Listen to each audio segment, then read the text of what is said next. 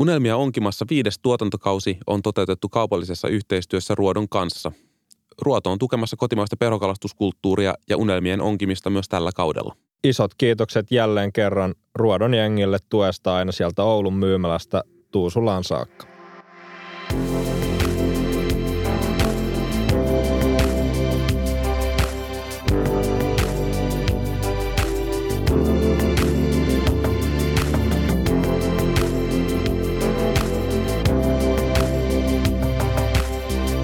Kun painava tärppi sitten lopulta tulee ja haaveiden kala potkii siiman päässä, realisti muuttuu hetkessä romantikoksi.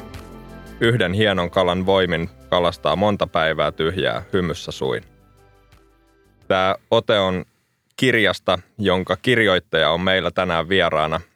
Eli meillä on vieraana tänään Hasse Härkönen, joka on pitkän linjan kalastustoimittaja, kirjailija ja erityisesti intohimoinen perhokalastaja – ja Hasse on syventynyt nimenomaan meritaimenen kalastukseen ja meritaimenen ihan poikkeuksellisella tavalla, josta yhtenä osoituksena on nimenomaan tämä melko uunituore kirja viime vuodelta.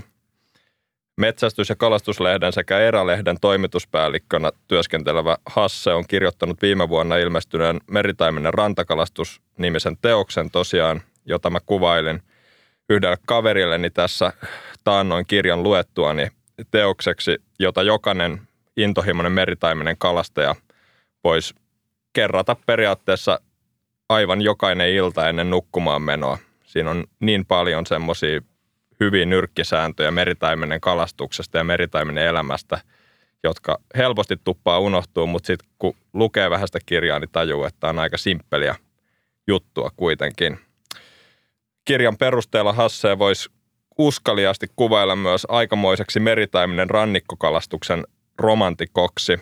Niin hienolla tavalla mun mielestä Hasse-osastos kirjassa niitä hetkiä pukea sanoiksi, josta ehkä tuossa koko meritaiminen kalastuksessa on kyse, mutta tänään tosiaan kuullaan se, millainen realisti tai romantikko meillä onkaan vieraana, joten tervetuloa Hasse ja mahtavaa, että saatiin sut vieraaksi. Kiitos kutsusta. Tämä on mukava tulla. Kalajuttu on aina hyvä jutella. Nyt me tehdään tätä jaksoa vielä. Kausi ei ole auki. Että meret, meri on tuossa meidän edes pääasiassa jäässä. Aika paljon paikkoja auki vähän etelämässä kun menee. Mutta tämä on mm. hyvää korviketta ja valmistautumista ensi kauteen. Kyllä, just näin. Paljon tervetuloa myös mun Kiitos. puolesta. Sä oot kirjoittanut tämän tuoreen meritaiminen rantakalastuskirjan. Ja ihmisellä tietysti on oltava tietynlainen suhde johonkin kalalajiin, jos kirjoittaa siitä nimenomaan kokonaisen kirjan ja toki siihen kalastusmuotoon. Kerro sä Hasse, että minkä takia sä ylipäätänsä lähdit kirjoittaa tätä kirjaa? Miten se oli taustalla? No taustalla on kaksi asiaa. Mä oon kalastanut taimenta tai perhokalastunut 12-vuotiaasta asti, eli 35 vuotta tasan nyt, kohta 36 vuotta ensi kevä, kesänä. Ja tärkein syy ehkä oli se, että mä itse pidän meritaimenen kalastamista rannikolta nimenomaan rannalta kahlaten. Siinä on tietyt asiat, mitkä, mitä mä tuossa kirjassakin kuvailen, että siinä on tosi lähellä niitä kalapaikkoja ja sen jotenkin elää ja tuntee sen meren ihan eri tavalla kuin veneestä. Mm. Ja tärkein syy oli se, että tuosta aiheesta ei ole suomenkielistä perusteosta ollut. Totta. Että jonkunhan se oli tehtävä. Ja siis mä oon aika paljon itse lukenut ruotsinkielistä ja – Tanskaa mä pystyn lukemaan sille auttavasti, mutta niitä tanskaa aika hyvin, mutta tanskalaisia kirjoja on käännetty ruotsiksi niin paljon. Että käytännössä mä oon niin alusta asti hankkinut aika paljon ruotsinkielisestä kirjallisuudesta sen Joo, mun tietämykseni. Ruotsissa on kirjoitettu ja varsinkin Tanskassa aiheesta ummet lammet ja ne kirjat menee tosi yksityiskohtaisia. Esimerkiksi tämä Den stora boken om havsöringsfiske, niin siinä on muistaakseni, mä laskin, että se on yksi mun lähde tuossa siihen Tanskan kalastuksen historiaa, niin olisiko siinä ollut 40 sivua asiaa pelkästään niin kuin vieheiden koukutuksesta, joka kertoo siitä niin kuin yksityiskohdan tasosta, missä siellä ollaan. Mutta Suomesta ei tuollaista ole tehty ja mitä mä tuossa kirjassa halusin tehdä, niin mä itse näen, että se on paitsi kalastuskirja, niin ennen kaikkea kalastuskulttuurikirja. Eli mä haluan sitoa sen meritaimenen kalastuksen Itämeren alueella kaikkeen muuhun, mitä siinä on vuosikymmenten aikana tapahtunut. Mm. Ja, ja mua alkoi kiinnostaa se, että missä tämä on syntynyt eri puolilla Itämerta, miten se on syntynyt, onko se syntynyt jotenkin eri tavoilla eri paikoissa ja loppujen lopuksi se on kaikissa paikoissa kehittynyt kuitenkin hyvin lähelle, lähelle toisiaan se kalastustapa. Mm. Et mä halusin selvittää sitä, että, että toi on, toi on niin kuin matka sinne menneisyyteen, että me ymmärrettäisiin, että miksi me ollaan nykyisyydessä. Kyllä. Kyllä. Ja tota, tässä ehkä tässä kirjassa, mistä tullaan myöhemminkin varmasti puhumaan tarkemminkin, niin ainakin itselle jäi se ehdottomasti suurin anti on nimenomaan, mitä Hasse kuvasikin tuossa, että Hasse niin kuvaa tätä meritaimenen niin kuin kalastuksen kulttuuria ja myös kalastuksen kulttuurin historiaa Itämeren alueella ja erityisesti se Suomi-osuus. Toki totta kai siinä on jonkun verran semmoisia sinivalkoisia lasein katsottuna, että kun ne omat kotivedet on täällä Suomessa, niin se Suomen meritaimenen rantakalastus ja rannikkokalastus ja sen historia oli ihan äärettömän kiinnostavaa luettavaa, koska ilmeisesti tämmöistä tämmöistä yhtiin kansiin koottua selvitystä ei ole koskaan aikaisemmin tehty. Ei ole Suomessa tehty ja en mä kyllä ole muuallakaan törmännyt siihen, että, että Ruotsissa on niin tiettyjä kirjoja, ehkä yksi semmoinen ilmeisin vertailukohta, vaikka Pelle Klippingen Bland, Hav, Bland Världens största havsöringar, jossa kerrotaan vähän siitä Poskalaviikin ja niin Kalmansuudin kalastuksen historiasta mm. 20-luvulta ja muuta, mutta ei ole tehty Suomesta ja, ja se oli tosi kiehtovaa mennä sinne historiaan ne on ihan avoimia lähteitä, ne on kaikki listattu. Ainoa avoin lähde on mun omat kalastuspäiväkirjat, jota niitä ikävä kyllä pääsen lukemaan, ei oikein kilttiä pyydä kauniisti, mutta mä en ehkä silti anna lupaa, mutta mutta tota, ne on avoimia lähteitä, mihin se perustuu ja ne lähteet on tuonne listattu. Että se historia Suomessa, siinä on muutama kirja ja sitten mä kävin, mulla oli tietenkin helppoa, koska mun ei tarvinnut mennä kirjastoon, vaan ne on mun työpaikan alhaalla lehtivarastossa, joka on sellainen katakombi, johon mäkään edes mun omilla valtuuksilla pääse, vaan mun pitää päästä ihmi, pyytää ihminen avaamaan ne ovet sinne. Mutta mä kävin siis metsästyskalastuslehdet vuodesta 50 alkaen. Mm. Viime vuoden, loppu, anteeksi vuoden 21 loppuun ja sitten mä kävin erälehti vuonna 77 alkanut ilmestyä, niin erän sitten koko historian, eli vuodesta 77 vuoteen 21. Ja se oli kiinnostavaa monella tavalla. Ensinnäkin se, että miten siellä on lähdetty liikkeelle – ja sitten se, että millainen se kaari on. Meillä on Suomessa kuitenkin aika erilainen liittyen niin kuin lupajärjestelmästä, mm. rannikon muodosta, meidän jokien kunnosta. Meillä on ollut pitkä aika surkea tilanne luonnonvaraisen meritaimenen suhteen. Nyt menee paljon paremmin, mutta ja. se on ollut pitkä matka, miten tähän on päädytty. Ja sitten 2000-luvulla se yhtäkkinen niin kuin avautuminen. Suomalaiset kalastajat alkoi matkustaa paljon enemmän. Mm. Tanska, Ruotsi. Sieltä haettiin niitä vaikutteita ja sen jälkeen tuli tietenkin niin kuin netti ja kaikki muu, että ne tiedot on liikkunut ihan eri tavalla. Että, että niillä mä nostan tosi paljon hattua niille ihan ensimmäisille, jotka tota, on joskus päättänyt Suomessa ilmeisesti vahingon kautta, näin kirjoittaja itse kertoi, että oli, he olivat kalastamassa haukea ulkosaaristossa, mutta oho, sieltä tulikin tämmöisiä villejä hopeisia kaloja ja sitten ne kundit tajus, että näitä ehkä kannattaakin kalastaa ihan Joo. tarkoituksenmukaisesti. Mutta se on tosi kiinnostava. Se kertoo se matka kertoo tosi paljon meidän maan kalaston hoidosta kanssa, mm. joka ei kyllä niin. ollut mikään kauhean kaunis tarina. Varmasti moni kalastuksen parissa pyörivä tuntee sen, että se historia, historiassa on tehty monia virheitä, mutta onneksi jotkut asiat on mennyt nyt parempaan päin kanssa. Nyt ollaan tosi Viime hyvässä vaiheessa. Mä oon itse kalastanut, aloitin 12-vuotiaana perhokalastuksen ja ensin sisävesillä semmoinen, taisi olla vuosi, vuosi 87 ja tota, mm.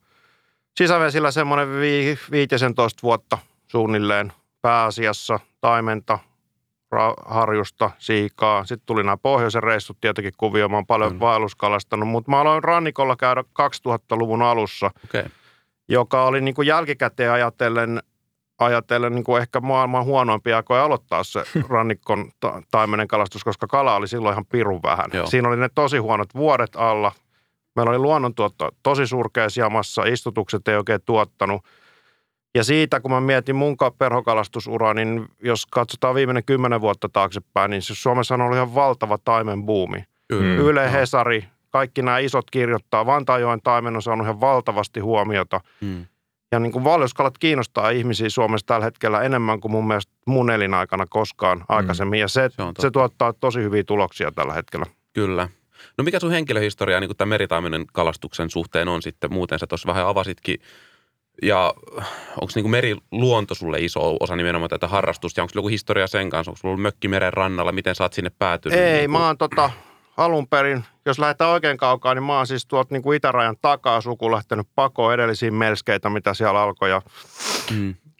vanhem, isovanhemmat asettu Lappeenrantaan. Mä oon Lappeenrannassa syntynyt. Sitten mä olin neljä vuotta, kun me muutettiin sieltä. Mökki oli Saimaalla tietenkin, missä mä kävin sitä aloin niin kuin onkin mun isän opastuksella. Ja, ja heitin uistinta ja sitten me asuttiin Kouvolassa aika pitkään ja siinä sattui olemaan semmoinen hyvä tuuri, että siinä oli tämmöinen aktiivinen perhokalastusseura kuin Pohjoiskymmen perhokalasta, mm. jos oli esimerkiksi siihen aikaan tosi korkealla perhonsidontakulttuuri, että mäkin mm. kävin sitten niin kilpailin siinä ja menestyin aika hyvin, mutta se oli hyvien tuuttoreiden ansiota aika pitkälle. Mutta mulla oli onnellinen tilanne, että mulla oli kolme kilometriä Taimenjoelle ja mä pääsin pyörällä kalaan. Okei. Okay. Ja mä kalastin Jyräjoella, joka voi olla ehkä muillekin kuuntelijoille tuttu, niin se oli silloin aika hienoa niin kuin harjuksen kalastusta ja taimenen kalastusta. Joo.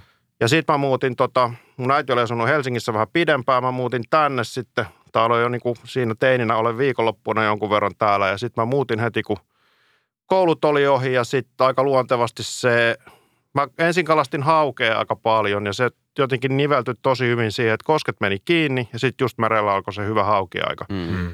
Ja se taimenen kalastus tuli aika siinä alussa 2000-luvun ihan, ihan ekoina vuosina heti mukaan, mutta se hauen kalastus vei mua aika paljon. Se oli ehkä niin kuin painottunut siinä alussa jonkun verran siihen haukeen, koska niitä oli kiva saada, niitä mm. sai paljon, niitä halusi saada niitä isoja. Sitten kun niitä isoja sai, niin niitä isoja halusi saada ehkä vielä vähän lisää ja vielä vähän isompia. Mutta mä ehkä kalastin sen hauen suhteen itteni vähän niin kuin puhki. Tai en ehkä vaan kalastin aika puhki. Että kun oli saanut tietyn määrän tarpeeksi isoja kaloja, niin sitten se viehätys oli siitä ohi, että kal- renkasta mä pääasiassa kalastin Joo. rannikolla. Ja Joo. kalastuspaine oli silloin vielä rannikolla huomattavasti pienempi kuin nyt. Mm. Mutta se taimen oli koko ajan kulkenut siellä rinnalla ja mä kävin Hangossa pari kertaa. Tuon kirjan kannessa on Teemu Järvi, mun pitkäaikainen kalakaveri, kuvittaja. Ja me käytiin siellä, siellä tota Hangossa. Eihän aika reissu, taisi olla joku tammikuun kuudes päivä. Me oltiin ihan nappuloita, me ei tuosta hommasta yhtään mitään ja – hemmetimoinen keli, kova myräkkä ja sitten se sattukin olla semmoinen, että siellä olikin kalaa sellaisessa polvisyvyisessä vedessä. Ja Oho. me saatiin heti sieltä. Mä sain yhden kirjolohja, me nähtiin pintaviikaloja, niitä me ei osattu kalastaa silloin ja Teemu sai sitten vielä päivän lopuksi hämärässä. Se tuli kyllä puikolla, mutta tosi hienon tota, parin kilon pulskan taimenen, joka oli syönyt muistaakseni 11 silakkaa. Ja sitten mä siitä innostuttiin, että hei, että tämmöistä tämä voisi olla ja – aika nopeasti sen jälkeen tuli sitten se katse kääntyi sinne ulkomaille, että siitä Gotlannista alettiin silloin kirjoittaa. Siitä oli Ruotsissa kirjoitettu jonkun Joo. verran. Mm. Ja mua kiehtoi ne maisemat ja muu, että tämä on ihan poikkeuksellisen hieno paikka. Ja, ja sitten tota, me aika nopeasti sinne erälehdessä oli semmoinen aukeama juttu, tosi surkeat suttuset kuvat, mutta se jutun sisältö oli niin kiehtova, että me mm-hmm. päätettiin, että lähdetäänpä sinne. Meitä oli kolme kaveria Joo. silloin jo. Ja tota, me oltiin niin kuin siinä ensimmäisessä suomalaisaallossa ja ja sitten se eka reissu jälkikäteen tajuttiin, että eihän me hirveästi siitä kalastuksesta vielä tajuttu, mutta siellä sattui ihan täydelliset olosuhteet, että me saatiin sitten aika, Joo. aika paljon ja aika isoja kaloja ja se oli sitten meno viimeistään siinä vaiheessa. Varmaan. Hauska detalji on se, että mä luin ennen sitä Ruotsin reissua Fiskefö Allaa. Siinä oli tosi hieno semmoinen hienosti kirjoitettu meritaimen juttu ja siinä oli yksi gotlantilainen – vanha patu, semmoinen Peter Högberg, se nyt ei silloin ollut vielä niin vanha. Ja se roikotteli niissä kuvissa komeita taimenia. Mä hitto, että on kyllä, toi on varmaan kova tyyppi kalastaa. Ja ja. Sitten loppujen lopuksi kävi niin, että kun mä asuin siellä, niin siis mä olin tutustunut siihen Högbergiin ja muutenkin, mutta sitten me oltiin melkein naapurit. Me asuttiin vierekkäisissä korttereissa okay. ja käytiin kalassa yhdessä. No niin, se on se... vähän niin kuin tuommoinen ikään kuin ympyrä sulkeutuu, niin. että maailma on aika pieni. Sä sait siitä sitten niin kuin myös mentorointia ja oppia sitten. Joo, ja ennen kaikkea Paikka. aika monet naurut siellä rannalla. Se on ihan mahtava tarinankertoja. Okay. Että, että tota. Oletko aina ollut sitten perhokalastajana nimenomaan, kun sä puhuit tuosta, että sulla oli vahva, vahva haukibuumi siinä niin kuin ensimmäisessä rannikkokalastusvaiheessa ja sitten tuli tämä meritaimen. Ja sitten sä sanoit, että sä oot ollut pohjoisessa kulkenut paljon. Ja ennen kuin me tätä haastattelua tehtiin, niin me juteltiin sun kanssa ja sanoit, että sä löydät niin kuin rantakalastuksesta hirveän paljon yhtäläisyyksiä siihen, mitä pohjoisen kalastaminen sulle oli, esimerkiksi raudun kalastaminen tai mikä tahansa se onkin, mutta tämä oli ihan mielenkiintoinen pointti, mitä sanoit, koska sitä on harvoin tullut itse, vaikka näitä samoja juttuja on tullut harrastettua, niin sitä on tullut harvoin niin kuin ajateltua tätä kautta, mutta niinhän tämä on. Tämä ero hirveän paljon siitä traditionaalisesta perhokalastuksesta, joka tapahtuu vaikka koskilla. Joo, mä vertaisin tota raudun, isojen rautojen kalastamiseen korkealla olevista tunturijärvistä. Mm. Et siinä on samanlainen valtavat maisemat, näkyy kymmeniä kilometrejä joka suuntaan. Kalastus voi olla välillä aika vaikeaa. Mm. Siinä on upea tilan tuntu, ne paikat on hienoja ja yleensä se saa olla aika rauhassa. Kyllä. Et mä ainoa ero meritaimenen rannikkokalastuksessa ja raudun kalastuksessa niistä yläjärvistä, ylätunturijärvistä on ehkä se, että se maan ja veden suhde pitää kääntyä päinvastoin paikasta riippuen. Mutta siinä on paljon samoja elementtejä, ainakin mulle, että se on aika kokonaisvaltainen elämys, että sinne voi uppoutua. Siinä on paljon muutakin tärkeää kuin se kalastus ja sen kalan mm. saaminen. Kyllä. No niin kuin sä kirjassa kirjoitat näin, että meritaimenen saaminen Itämeren rannikolla on usein vaikeaa ja juuri siksi niin kiehtovaa.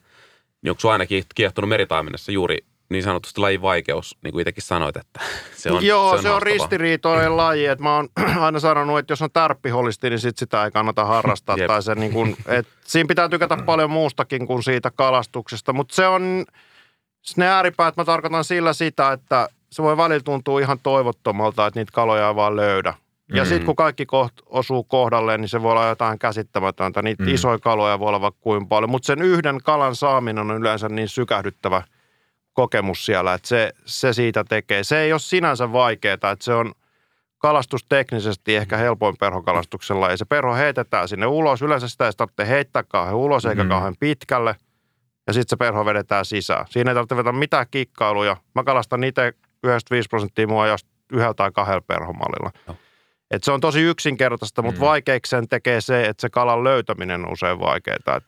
Kyllä, ja mullekin niin kuin heti eka ajatus nousi, kun mä luin tuota sun kirjaa, että, että tuli semmoinen niin inspiroittuna, vähän helpottunut olo, että hei, mähän onkin tehnyt asiat ihan oikein, ja ei tämä ei tää ehkä olekaan niin vaikeaa, ja, ja että et, et just niin kuin sanoit, että et ei se ole niin vaikea kala koukuttaa, kun se löytää, ja sitten mullekin tuli semmoinen usko siihen omaan tekemiseen, niin kun sitä kirjaa luki, että no just näinhän mä oon sitä tehnytkin, ja mulla on ollut niin kuin ihan oikealla jäljellä, vaikka kalaa ei ole niin kuin – hirveästi tullut, että et, et tuli semmoinen inspiroitunut ja myös semmoinen luotto siihen tekemiseen ja, ja halu, halu lähteä kalaan. Mä luulen, että sä oot aika tyypillinen meritaimenen kalastaja, koska moni tekee sitten myös sen, sä et ehkä ole tehnyt sitä virhettä, mutta moni mm. tekee sen virheen, että kun niitä kaloja ei tule, niin sitten aletaan kiinnittää mun mielestä toisarvoisiin asioihin huomioita, mm. niin kuin välineisiin, perhomalleihin, kuin nopeasti sen perhon ottaa sisälle. Niin. Mm. Että se vähän lähtee niin kuin väärille laduille. Mun mielestä tuossa pärjää tosi yksinkertaisilla välineillä ja jos aina kalastaa samoilla välineillä, ne tulee käden jatkeeksi. Silloin sitä tulee kiinnitettyä huomiota siihen itse olennaiseen asiaan, eli siihen, mitä mm. siellä meressä tapahtuu, mm. eikä niihin välineisiin. Että se on, se, on, se ehkä vaatii ne ensimmäiset kalat tai muutamat ensimmäiset kalat on sellainen aha-oivallus. Ja sitten tulee just toi, mitä sä hyvin kuvasit, että eihän mä olekaan tehnyt mitään väärää. Niin. Tämähän onkin oikeastaan aika helppoa. Kyllä. Ja just se fiilis, kun sä oot siellä sitten taas yksin siellä jäisen Itämeren rannalla tai hyytävässä kelissä siellä Itämeren rannalla ja valtava meri ja missään ei näy kaloja eikä, eikä mitään, niin silloin se epätoivo saattaa iskeä ja se luotto hävii siihen omaan tekemiseen Kyllä, helposti. niin kuin mä tuossa kirjassa esipuheessa vai johdannossaksi oli ja mä lupaan, että meritaimenen kalastaja saa kokea ne kaikki hmm. tunteet laidasta laitaan, niin se ehkä tuon lajin se hienous onkin, että miksi me tota tehdään. Mehän mm. tehdään sitä, että me saadaan siitä jotain ainutlaatusta. Niin. Harva tota ainakaan kalastaa niin kuin ruokakalat ensimmäisenä mielessä. Tai sitten aikamoinen dietti tulee kyllä pitkäksi aikaa. Että, kyllä. että se, miksi me tota tehdään, niin meidän pitää saada siitä jotain ja mitä me halutaan. Niin ainakin mä haluan, että mä saan siitä kokemuksia, elämyksiä, jotain asioita, mitkä mä muistan aina. Että jotkut tietyt aamuhetket tai tietyt kalansaamiset tai mm. tietyt myrskyt, niin en mä, niin kuin, en mä tule ikinä niitä unohtamaan. Mm. Just näin. Kyllä. Joo, se on niin kuin juuri näin, mitä pojat tuossa puhukin, että, että kyllä ne niin kuin kiksit, niin kuin, että se meritaimenen kalastus itsekin on niin kuin kokenut, ja se, se tekee sitten niin kuin ainutlaatusta, tai se ei niin kuin korvaa mulla pois niin kuin koskikalastusta, mutta se kokemus on täysin niin kuin päinvastainen kuin koskikalastuksessa, että, että kyllä mä niin kuin koskella enemmän niin kuin muistan ne painit, siellä on niitä ehkä niitä semmoisia niin kuin tuntee olonsa kuolevaiseksi, kun se iso kala on kiinni ja se paniikki ja se adrenaliini virtaa siinä niin kuin hetkessä – kun taas meritaimenen kalastuksen suurimmat adrenaliinit ja ne yksittäiset kiksit on just tullut, niin kuin Hassa tuossa puhui, niistä tietyistä niin kuin olosuhteiden, paikkojen ja sitten, tapahtuu jotain. Ja meritaimenen kalastuksessa mulla ei ole koskaan oikeastaan niin kuin ollut kalojenkaan päällimmäisen mielessä, että minkä kokoinen kala on esimerkiksi kiinni, tai minkä kokoinen kala, jos sattuu näkemään just näitä hyppiviä kaloja, mitkä on ollut itselle, mitä näki viime syksyn pari kertaa, ne oli niin kuin käsittämättömän isoja kokemuksia, vaan se niin kuin näkeminen – kumpaakaan niistä mä en saanut. Mutta mut, mut niin kuin nimenomaan tuossa meritaimenessa niin kuin ehkä se tärpin hetki on niin kuin se, että kun tulee se, että ei helvetti, että mä löysin sen kalan, niin se mm. on niin kuin mun mielestä iso kokemus, mutta ei, ei ole koskaan niin kuin jäänyt sellainen mieleen ns. ne väsytykset niin paljon. Okei, ei mulla ole mitään semmoista sukellusveneen kokoista ollut kiinni, että voihan niitäkin, on kuullut tarinoita, että sitten sit, sit nekin voi saada sydämen tykyttää ihan eri tavalla kuin oikeasti sit koukuttaa se jonkun jäätävän kalan. Mutta toi on hyvin kuvattu, että siihen tärpin hetkeen, varsinkin jos sitä tärpiä on joutunut monta reissua niin. tai, tai monta kuukauttakin jossain tapauksessa mm. Etsimään ja Jep. hakemaan, niin siihen kulminoituu jotenkin niin valtavan mm. paljon, mm. että se on sitten ihan sama, että tuleeko se kala oikeastaan edes haavia, onko se 35 mm. senttiä vai 75 senttiä. Totta kai kaikki haluaa saada niitä 75 senttisiä, mutta siinä on niin, siihen latautuu jotenkin niin paljon, se, mm. se koko matka kulminoituu siihen.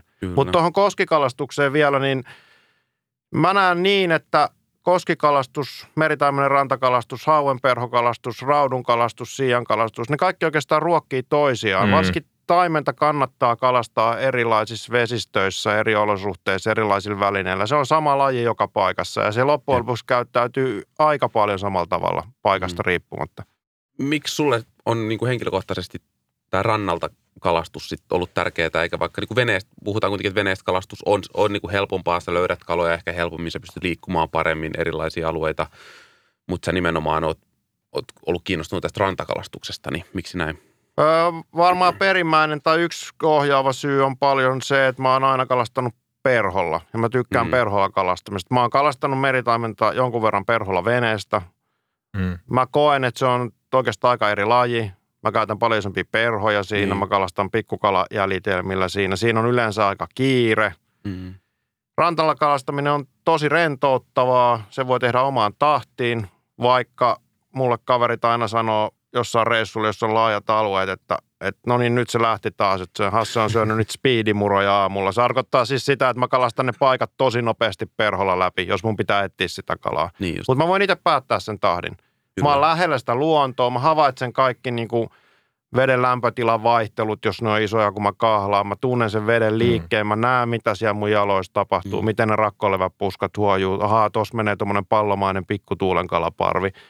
Se jotenkin sopii perhokalastukseen, sopii ne paika, niistä paikoista, se on makukysymys, mm. mutta mun mielestä niistä paikoista saa enemmän irti. Ja monessa paikassa, ei ehkä Suomessa, mutta se rannalta kalastaminen on aika monessa paikassa myös tehokkaampaa siitä rannan profiilista liittyen, riippuen mm. kuin veneestä. Kyllä. Tai ei ehkä tehokkaampaa, mutta mielekkäämpää. Niin. Ja nyt kun sanot on, niin kyllähän itse asiassa iso osa sitä perhokalastusta on nimenomaan se veden äärellä, se kahlaaminen ja tavallaan se veden äärellä oleminen ja, ja niin kuin sanoit, se kaikki havainnointi, että se on – nyt niin kuin, kun sitä ajattelee, niin se on veneestä, se on eri laji. Ja se on eri, se on eri laji. Se, Mä en halua arvottaa mm. niitä, että kumpi on, niin kuin, mm. ne ei ole huonompi tai parempi kumpikaan toista, mutta mulle, mm. mulle parempi on toi rannalta kalastaminen. Tuosta lyhyt aasinsilta niihin vieheisiin, mistä mä sanoin, että mä kalastan niin kuin hyvin yksinkertaisilla simppeleillä tasan niin kuin kahdella perhomallilla käytännössä. Joskus on se kolmas käytössä, jos, jos mm. tulee joku hetkellinen mielenhäiriö, mutta Mä oon sitä mieltä, että sitä vieheiden ja perhojen merkitystä on niin kuin liioteltu siinä keskustelussa. Että sillä saa millä kalastaa ja tärkeintä on, että siihen niin kuin uskoo siihen, mm. siihen vieheeseen. Et, et yksi ruotsalainen tuttu sanoo hyvin, hän kalastaa itse uistimella, mutta et ei ole olemassa parasta meritaimen uistinta, mutta olemassa mulle paras meritaimen uistin. Mm. Eli se, mihin mä itse luotan, jolla mä saan kalastaa. Et sen, hauki on paljon valikoimampi usein kuin meritaimen. Et mä oon aina monelle sanonut vähän – tahallani kiusatakseni, että meritaimi on simppeli, että se ottaa vaikka siihen puulusikkaan, kun se heittää tuonne, että jos se on aktiivinen ja se löytää vaan. Niin, kyllä. Ja no itsellä nyt ei ole semmoista niin kuin kymmenien vuosien kokemusta, että voisi sanoa niin kuin sa- saaduista kaloista varsinkaan, että, mutta että niin kuin se kokemus, mitä on, niin ei se ole koskaan niin kuin hirveä perho, tai että ei mulla mitään perustetta, että miksi se on ottanut vaikka tiettyyn perhoon. Että, että musta tuntuu, että se on lähinnä että ollut, että se perho on ollut värikäs tai se on ollut nähtävillä. Niin, ja se kala on, ollut, on saanut sen kalan eteen niin, oikealla niin, tavalla. Että ehkä se, niin kuin, että mistä suunnasta ja miten se perho tulee, sillä voi olla merkitystä. Mm. Mutta sitten saattaa esimerkiksi olla tilanteita, että on vaikka tällainen sekakalastusjoukko, että vaikka kolme kaveri, josta kaksi heittää perhoa ja yksi uistinta ja ne löytää kalaparven tai alueen, jossa on kaloja ja se uistimen heittää ja saat niitä sillä 16-senttisellä Sungravelingilla ja toinen mm. onkin vierestä numero 10 kuparipukilla ja molemmat saa niitä kaloja. Et niin, se kertoo näin, myös siitä taimenesta, että se on tosi opportunistinen kala. Joo. Kyllä, kyllä. Joo, ja tänään varmaan puhutaan myös siitä, just mitä, mi- mihin Hasse viittasikin tuossa, että kun ne kalat löytää, niin niitä tuppaa olemaan useasti enemmän kuin se yksi siinä ja silloin tietyllä tavalla, silloin tapahtuu niitä maagisia asioita. Mun mielestä se, mitä puhuttiin tuosta kikseistä, niin itse asiassa meritaimenen kalastukseen liittyy vahvasti itsellä se kiksi, että silloin kun saa sen ensimmäisen tärpin tai seurimon, niin se, se, sä tiedät, että sit sun sydän tulee tykyttää niin kuin tosi kiivaasti seuraavat viisi minuuttia todennäköisesti, koska se on hyvin todennäköistä, että, että varsinkin jos tulee tärppi, että sitten tulee tapahtuu seuraavilla heitoilla tai hetkinä mm-hmm. jotain, jotain lisää. Ja sitten tuossa on vielä se hyvä puoli, kun sä tajuut, että siellä olikin kala, että se ei ollut mikään kivi tai muu, niin tuossa on aika pienistä marginaalista usein sen suhteen kyse, että se on hämmästyttävää, kuinka varovasti, niin kuin vaikka kolmen neljän kilon meritaimen voi mm. käydä maistaa sitä perhoa, niin tuommoisen onnistumisen jälkeen, jos tajus, että se olikin kala, niin tajuu, että on niin kuin, aistit on tosi valppaana ja kaikki pienetkin merkit huomaa ja on valmis mm. reagoimaan niihin. Ja, että mm. se niin kuin terästää, se kalastaja niin kuin terästäytyy, se on ihan tosi valppaana sen jälkeen. Kyllä, varmaan just noiden kokemusten jälkeen sitä oppii, jos, kun monesti sitä menee heittämään ja sitten no joo, vähän tai jossain kiinni, eikä sitä välttämättä niin semmoisia pieniä aina, varsinkin sitten jos on vähän väsynyt, niin jaksa reagoida semmoisiin pieniin tapahtumiin, mutta sitten varsinkin tämmöisten kokemusten jälkeen, jos on kokenut sen kevyen tärpin ja, ja näin, ja ollut semmoisessa tilanteessa, niin ehkä oppii kalastaa myös niin, että ottaa tosissaan tavallaan jokaisen tapahtuman, mitä se siinä usein, tuntuu. usein sanonut vähän kärjistäen, että jos kalastaa, mä kalastan tuommoisella hitaasti uppoavalla intermediate siimalla, eli tuommoisella slow interillä, niin mm. ne perhot menee käytännössä tosi lähellä pintaa kuitenkin. Ne ei kyllä puolta metriä paljon enempää mm. sinne uppoa, ellei nyt ole tosi tyyni keli ja uita mm. hitaasti. Mm. Et käytännössä aina kun siellä jotain tuntuu, niin yhdeksästä kerrasta kymmenestä kyllä se usein kala on. Et aika harvoin ne sinne pohjaan jää kiinni. Jep. Kyllä. Mennään vähän tarkemmin itse tuohon kalastukseen, koska meidän, meidän kuitenkin podcast elää, elää paljon niin kuin kalastuksesta. Mm. Ja tota, tota, tämä kirjahan oli siinä mielessä mielenkiintoinen, mitä sä itsekin toit tuossa esiin, että sä kirjoitit sinänsä enemmän mielestä kalastuskulttuurillisen kirjan kuin kuinka kalastat kirjan. Ja nimenomaan, kun me tässä juteltiinkin, niin mä sanoinkin sulle, että kirja oli tosi kiinnostava, koska siitä ei ehkä semmoinen niin kuin meille, meidän podcastille se oli hyvä, koska siitä ei paljon niin kuin semmoista niin kuin varaa, ettei sun tarvitse tulla kertoa uusia sun sankaritarinoita, mitä sä olisit kirjoittanut kirjaa. Ja niin kuin sä itsekin sanoit, että sä et halunnut kirjoittaa semmoista. Eli tämä ei ollut kauhean niin kuin suoranaisesti niin kuin sun omakohtaisiin tarinoihin liikaa nojaava kirja. Mutta kuten me tiedetään, että sä oot hemmetin intohimoinen yksi, yksi Suomen tunnetuista meritaimenen nimenomaan rantakalastajista perholla. Sä kirjoitat siitä kalastustekniikasta sinänsä, että kerrot, että mitkä on sun mielestä oleellisia asioita meritaimenen kalastuksesta. Ja sanotkin, että oleellista on aktiivisen meritaimenen löytäminen, eikä perholla ole niin väliä tai viehelläkään. Niin tota, kerro vähän, että millaista se meritaimenen kalastus sulle on, koska mä tiedän, että meillä on ihan hemmetisti kuulijoita. Ja mm. suurin osa niistä kuulijoista ja meistä kaikista kuolevaisista meritaimenen romantikoista tai niistä realisteista on semmoisia, joilla on paljon semmoisia kokemuksia, että miten, miten sen meritaimenen voi löytää sieltä rannalta oikeasti. Mm. Ja nyt meillä on vieraan kuitenkin kaveri, kuka todistetusti on siinä onnistunut useita kertoja ja joka on onnistunut siinä kuitenkin sen verran, että se on niin kuin jopa vannoutunut ja vihkiytynyt nimenomaan tähän rantakalastukseen. Niin millainen se sun, niin kuin merita, jos sä lähdet meritaimen kalaan rannalta esimerkiksi täällä Suomessa, millainen sun kalastuspäivä yleisesti ottaen on? Miten sä suunnittelet ja millaista, mi, miten sä rakennat sen? Mm, no, jos lähtisi liikkeelle siitä, niin ensinnäkin sen paikan pitäisi tietysti olla semmoinen, että siellä se meritaimen voisi olla. Että ehkä mä en niin tuonne vanhan kaupunginlahden kaislikkoon menisi sitä heittämään. Mm. Et ensinnäkin sellainen paikka ja mielellään paikka, jota on kalastanut, että jos haluaa niin kuin maksimoida sitä onnistumista, todennäköisyyttä kohdata se kala, niin paikka, jonka tuntee hyvin, olosuhteet pitäisi olla hyvät. Mm. Suomeksi sanoi olosuhteet hyvät, veden pitäisi liikkua. Mm. Suomen rannikolla mielellään sitten sieltä niin kuin lännen etelän välistä se tuuli, se tuo kylmän aikana lämpöä, nostaa sitä vedenpintaa, mistä ei ainakaan haittaa tuossa hommassa. Mm. Ja sitten meillä on ikävä se verrattuna muihin Itämeren maihin, että meillä on siis rannat on tosi rakennettuja. Kyllä. Meillä on vapaita rantoja vähän, joka käytännössä aika helposti sitten ainakin mut ajaa liikkumaan sitten veneellä saari jossain tilaa. Mm. Et Suomessa rannikollakin on tosi hyviä paikkoja, mutta se veneen käyttö, vaikka kalastas rannalta, niin vene on kyllä Suomessa aika, kyllä. aika tärkeä. Ja sitten niin kuin mä sanoin, niin sitten kannattaa aamupalaksi syödä se kulhollinen niitä speedimuroja, että sitten liikkuu tarpeeksi nopeasti. Varsinkin mä oon kalastanut aika paljon yksin mm. Suomessa ja varsinkin Ruotsissa, niin tota, Varsinkin se Ruotsissa ne alueet on paikoitellen ihan jumalattoman isoja. Puhutaan siis kymmenistä tai sadoista kilometreistä Joo. rantaa, niin se on yksin. Siellä pitää liikkua, että mm. ne kalat löytää. Se on todennäköisyyksiä, että jos sä oot yhdessä paikassa, niin joskus se toimii, jos sä tunnet sen paikan ja luotat, että ne kalat tulee siihen. Mutta kyllä Mm. se aktiivinen liike ja se sellainen kokeilu. Mä oon aika paljon kalastanut aikoinaan tietyn porukan kanssa ja sitten no, niin suomalaisia, ruotsalaisia eri maista. Mä oon kalastanut paljon parin paikallisen kaverin kanssa, mutta mä oon viime vuosina kalastanut Suomessa muutama ihan uuden kaverin kanssa ja mä oon niiden kanssa mennyt kalaan, niin mä en ole sanonut niille mitään, joku paikka vaan, jonka mä tunnen tosi hyvin.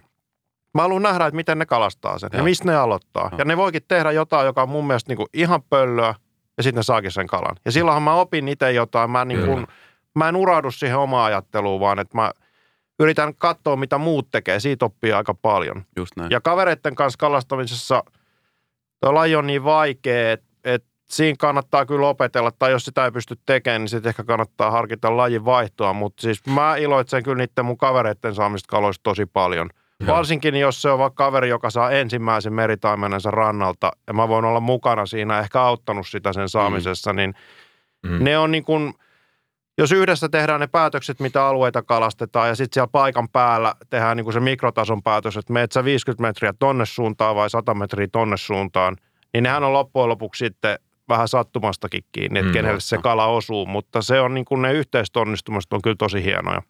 Kyllä, ehdottomasti. No millainen sitten on se semmoinen hyvä meritaimen ranta tai paikka, missä niitä meritaimenia saattaisi olla? Miten sä kuvailisit?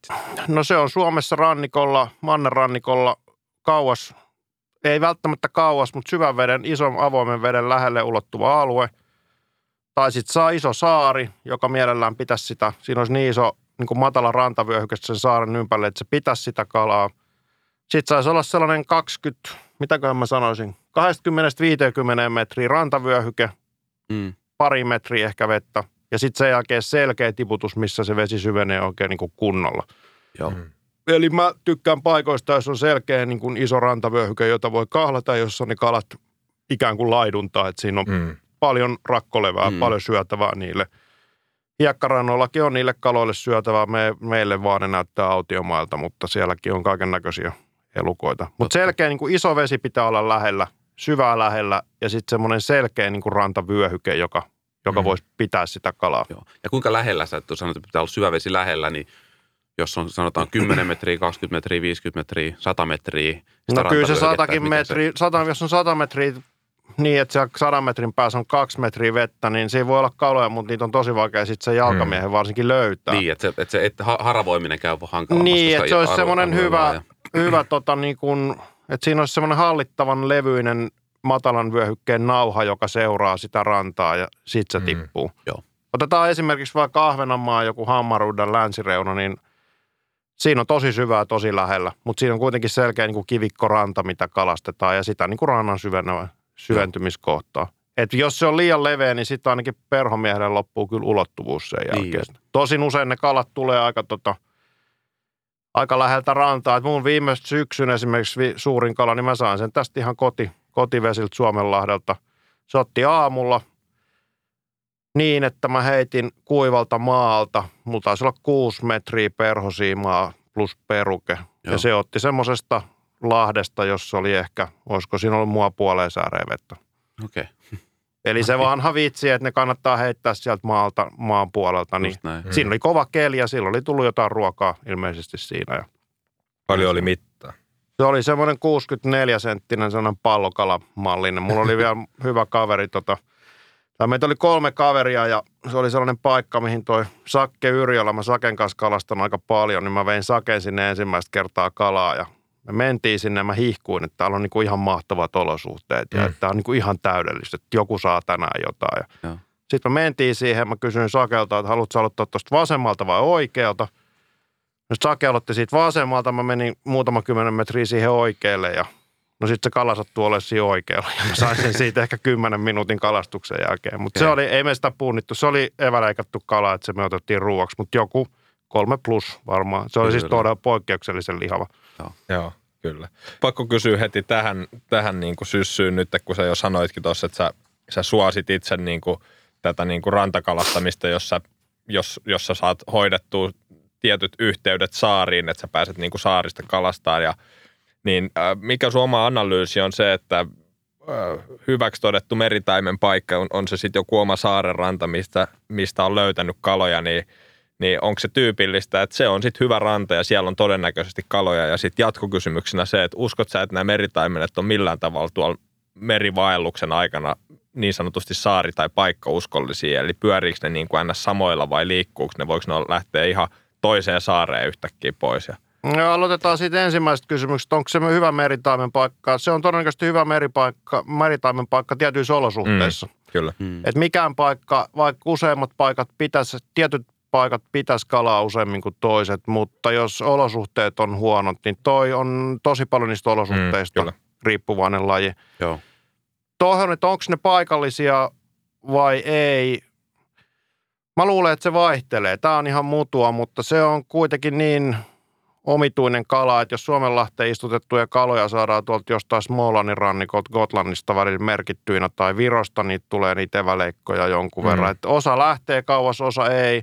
Mutta mä ehkä tuossa, tossa, mä luulen, että, tai se oli mun mielestä uskottava teoria. Siis Markku Tiusanen on kirjoittanut tosi paljon meritaimenesta. Mm. Make on niin kuin tehnyt valtavan niin kuin työn sen suomalaisen meritaimenen kalastuksen kehittämiseen ja kirjoittanut tosi pitkään. Ja Make viittaa vuonna 2000 vai 2001 julkaistussa jutussa tähän ihan ensimmäiseen sellaiseen ura, uraan ultava Pertti Alhon artikkeliin vuonna 1961 MKssa metsästyskalastuksessa, jossa oli jo kaikki asiat niin kuin ihan oikein.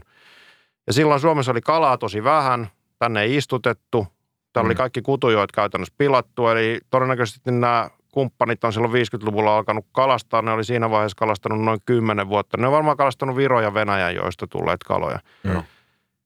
Ja me, mä puhuin siitä Maken kanssa joskus aika paljon ja mun mielestä se Maken analyysi tai hypoteesi oli aika hyvä, että todennäköisesti silloin, kun kalastusta on ollut tosi vähän ja taimeneen suuntautuvaa tai kohdistuvaa kalastusta erityisen vähän, niin ei niillä kaloilla ollut mitään syytä lähteä mihinkään, jos ne on löytänyt alueen, missä mm. niillä on mm. ruokaa. Joo. Eli pointti se, että nykyään kun kalastusta on aika paljon, niin mä uskon myös siihen, että se kalastus häiritsee niitä.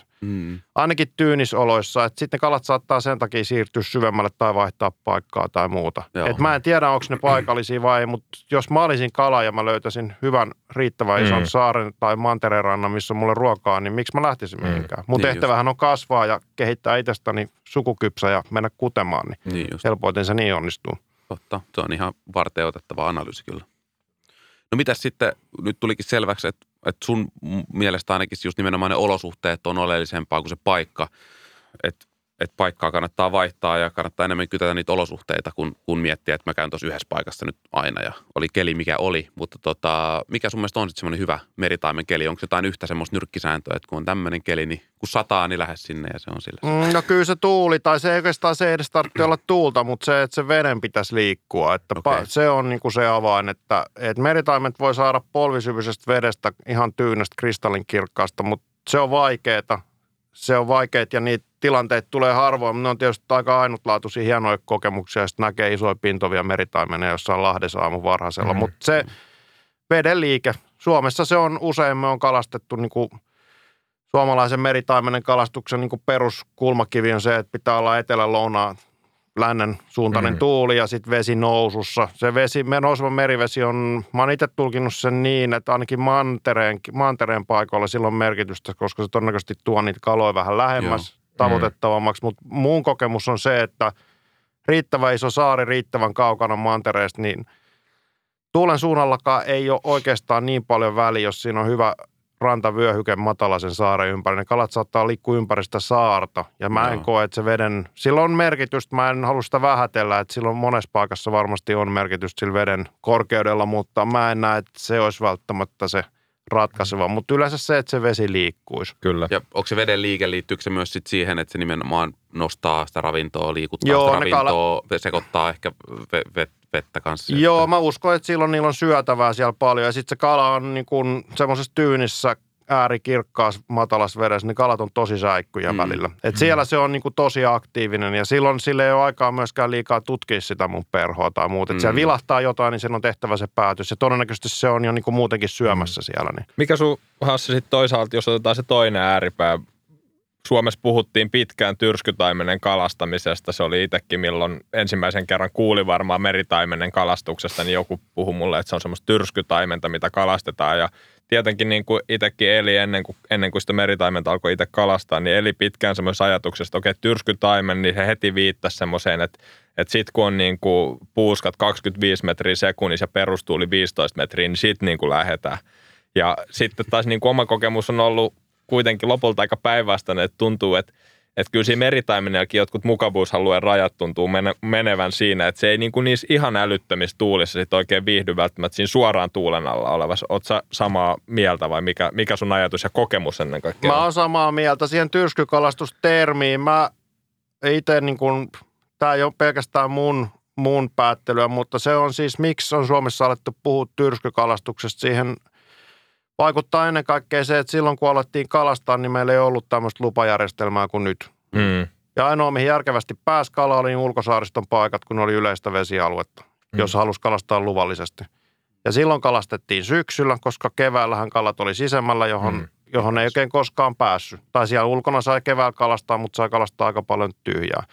Ja kalastettiin veneestä, ja silloin syksyllä ne paikat toimii, siellä on sitä kalaa ja ne oli niin tuppomatalia ja muita. Mutta muuten mä oon ihan samaa mieltä, että mm. se kovalla tuulella mä en kalastas koskaan suoraan sitä tuulen alla olevaa, mm. vähän siinä kulman takana. Semmoinen, mm. missä vesi vielä liikkuu, mutta se ei ole liian niin kuin kova rylläkkä, niin semmoisesta niitä kaloja. Ja keväällä melkein mitä lepposampi keli, niin sen parempi. Että. Mm, kyllä. Se kirjas niin kuin jaat tämän Suomen meidän niin kuin kotimaisen rannikkolinjan – näihin eri niin kuin merialueiden osiin ja sä esittelet vähän niin kuin kaikkia ja käyt läpi niiden erityispiirteitä ennen kaikkea, ennen kaikkea sitä meriluontoa, mikä varmasti niin kuin taas tekee sen niin kuin kalastamisen erityispiirteet myös. Ja tämä oli mun mielestä ihan äärettömän kiinnostavaa tietyllä tavalla, että, että kun kirjaa luki, niin itse kun on kalastanut lähinnä tässä, tässä Suomenlahden ja Saaristomeren alueella, niin tuli – tuli no pelkästään niin kuin Saariston merikin avautui siinä kirjaa luettaessa että no onhan tämäkin aikamoinen niin kuin perkele Eldorado, koska tämä on niin uniikki tietyllä tavalla just tämä niin kuin Saariston mosaikki, että ei missään muualla ole tällaista. Että jos jossain, niin tuli semmoinen olo, että no kyllähän niin kuin täällä meidän Saaristomerellä on sitten niitä semmoisia jopa koskemattomia tai heittämättömiä rantoja, koska täällä on niin älyttömän vaikea myös se navigointi ja se liikkuminen ja niitä on niin paljon. Mutta tota, sitten meillä on niinku periaatteessa tuosta, niinku, kun käännytään niin tämä, tämä koko ää, Perämeren alue ja, ja, ja se puoli, niin mitkä on, mitkä on sulle tällä hetkellä kiinnostavimpia me, meidän rannikon alueita tai osia? Mitkä, mitkä näyttäytyy sulle kiinnostavimpina ja miksi? Mä, mä kävin tuota kirjaa varten ensimmäisen kerran siellä Perämerellä. Mm. Kokkola, Kalajoki siellä seudulla kalassa Mä olin siellä joskus lapsena ollut jollain perheen automatkalla, mutta en ollut koskaan käynyt siellä kalassa. Se oli tosi kiinnostavaa, koska esimerkiksi rakkolevän levinnäisyys loppuu tuohon merenkurkkuun. Mm. Eli pohjat on käytännössä hiekkaa, kiveä, mm. soraa, mm. vähän muita. Mutta samaan aikaan siellä oli tosi sama fiilis paikotellen kuin esimerkiksi Virossa tai jossain vielä etelämpänä, että isovesi on koko ajan siinä auki, mm. ei ole käytännössä oikein saaristoa – ja siellä se on se viimeinen paikka, missä Suomessa sitä rantakalastusta on alettu harrastaa. Et mm. Siellä on samat ongelmat kuin sit Selkämerellä ja muuallakin, että sitä rantarakentamista on paljon. Mutta se oli jotenkin mulle semmoinen, ainakin että mä haluan sinne mennä uudelleen. Siinä mm. oli vähän sellaista pioneerihenkeä edelleen mm. jäljellä. Ja sitten taas Suomenlahdella, niin se on tuossa vieressä, sinne mä pääsen helpoimmin kalaa. Että siitä niin. mä pidän. Ja varsinkin mä pidän itäisestä Suomenlahdesta. Siinä on jotenkin se kivikkoisuus. Se on niin omalaatuinen alue, että se kiehtoo mua. Tuliko sieltä Perämereltä kalaa sitten? Mulla oli yksi taimen kiinni heti ensimmäisen 15 minuutin kalastuksen no niin. jälkeen ja sitten ei tullut yhtään mitään kahdessa päivässä. Kaksi Joo. päivää mä siellä kalastin. Joo. Se oli aika tyypillinen, että mun paikallinen, mä olin etsinyt paikallisen kalastajan, joka kanssa oli ollut yhteydessä hän lähti mulle ikään kuin oppaaksi siellä, mm. niin tietenkin edellisellä viikolla esimerkiksi oli tullut hyvin kalaa, Joo, mutta jo. tämähän on tämä tyypillinen, kun jollekin pitää näyttää jotain, niin, niin sitten sit on vaikeaa. Mutta sielläkin olisi niinku mahdollisuuksia ja on. siellä on varmaan kalastuspaine aika pieni niinku kokonaisuudessa. Kyllä mä uskon, että Ruotsinkin puolella siellä on alettu kirjoittaa sieltä, niinku, että perinteinen Ruotsin kalastus on se niinku Tukholmasta etelää ja Skåne, Smålanti.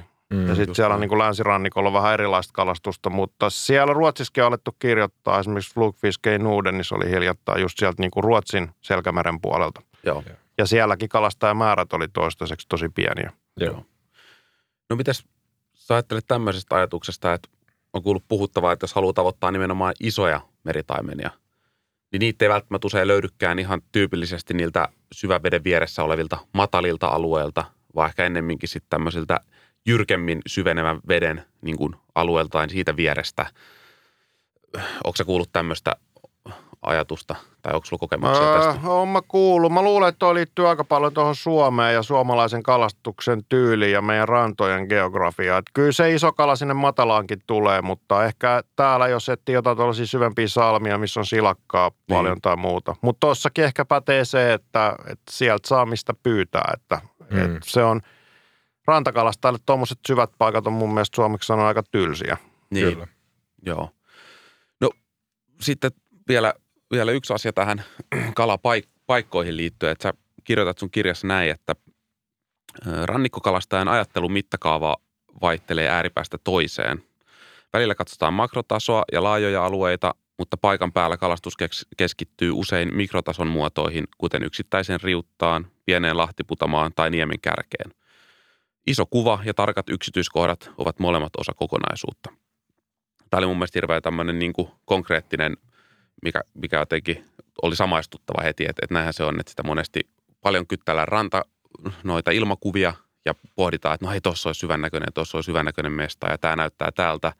Sitten mennään sinne paikan päälle ja se yleensä näyttäytyykin ihan erilaisena se paikka siinä.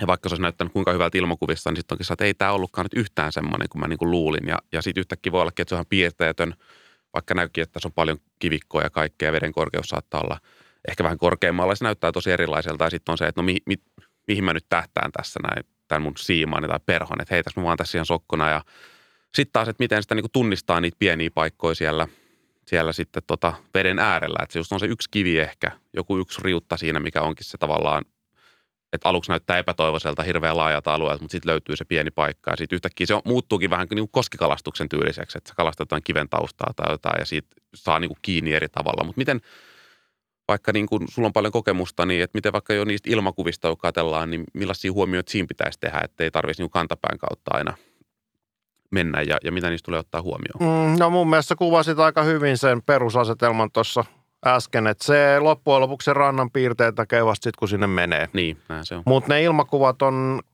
ne on kehittynyt aivan valtavasti. Silloin kun mä aloitin, niin en mä muista, että oliko niitä edes. Tai jos ne oli, niin ne oli aika suttua. Et nythän siis ne on niin tarkkoja, että niistä pystyy kyllä lukemaan Totta. tosi paljon.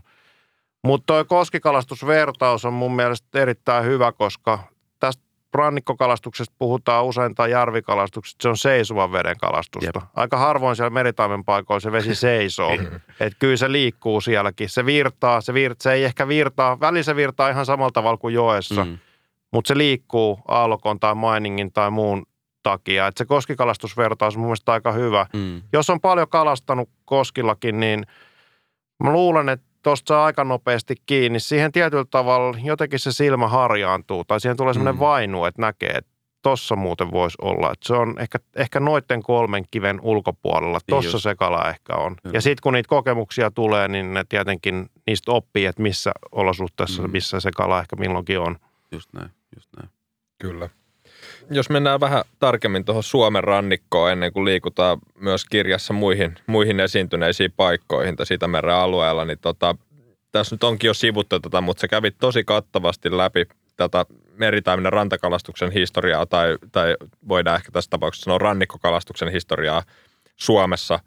Öö, mutta ihan ei selväksi käynyt, niin kävikö sulle selväksi, niin kuin, että ää, milloin nimenomaan meritaimenen perhokalastus on alkanut Suomen rannikolla? Eli kun sähän puhuit paljon tässä niin kuin kaiken näköisestä vapakalastuksesta ja ajoitit sen noin 50-lukuun, milloin niin kuin ainakin löytyy jo sinänsä lähdeviitteitä, että sitä joku on tehnyt täällä. Joo, mä en suoraan muista. Tuossa oli yksi niistä, taisi olla 60-luvun juttu, jossa viitattiin siihen, että joku kalasti Selkämerellä rannikolla, perholla, taimenta. Se Joo. oli ensimmäinen niin kuin hajahuomio, mutta mä luulen, että kokeilijoita on varmaan ollut siellä täällä. Niistä ei ole kirjoitettu, mutta kyllä mä siinä niin kuin 90-luvun, 2000-luvun, silloin kun ekat suomalaiset alkoi käydä Tanskassa ja niistä kirjoitettiin, mm-hmm. esimerkiksi MKssa ja erässä, niin mä luulen, että sieltä on aika paljon niin kuin ammennettu sitä, että jonnekin sinne se varmaan osuu. Mä luulen, että joku on saattanut joskus silloin – ei nyt ehkä ihan 50-luvulla, mä mietin sen ajan perhokalastusvälineitä. Toisaalta mm. niillä on jo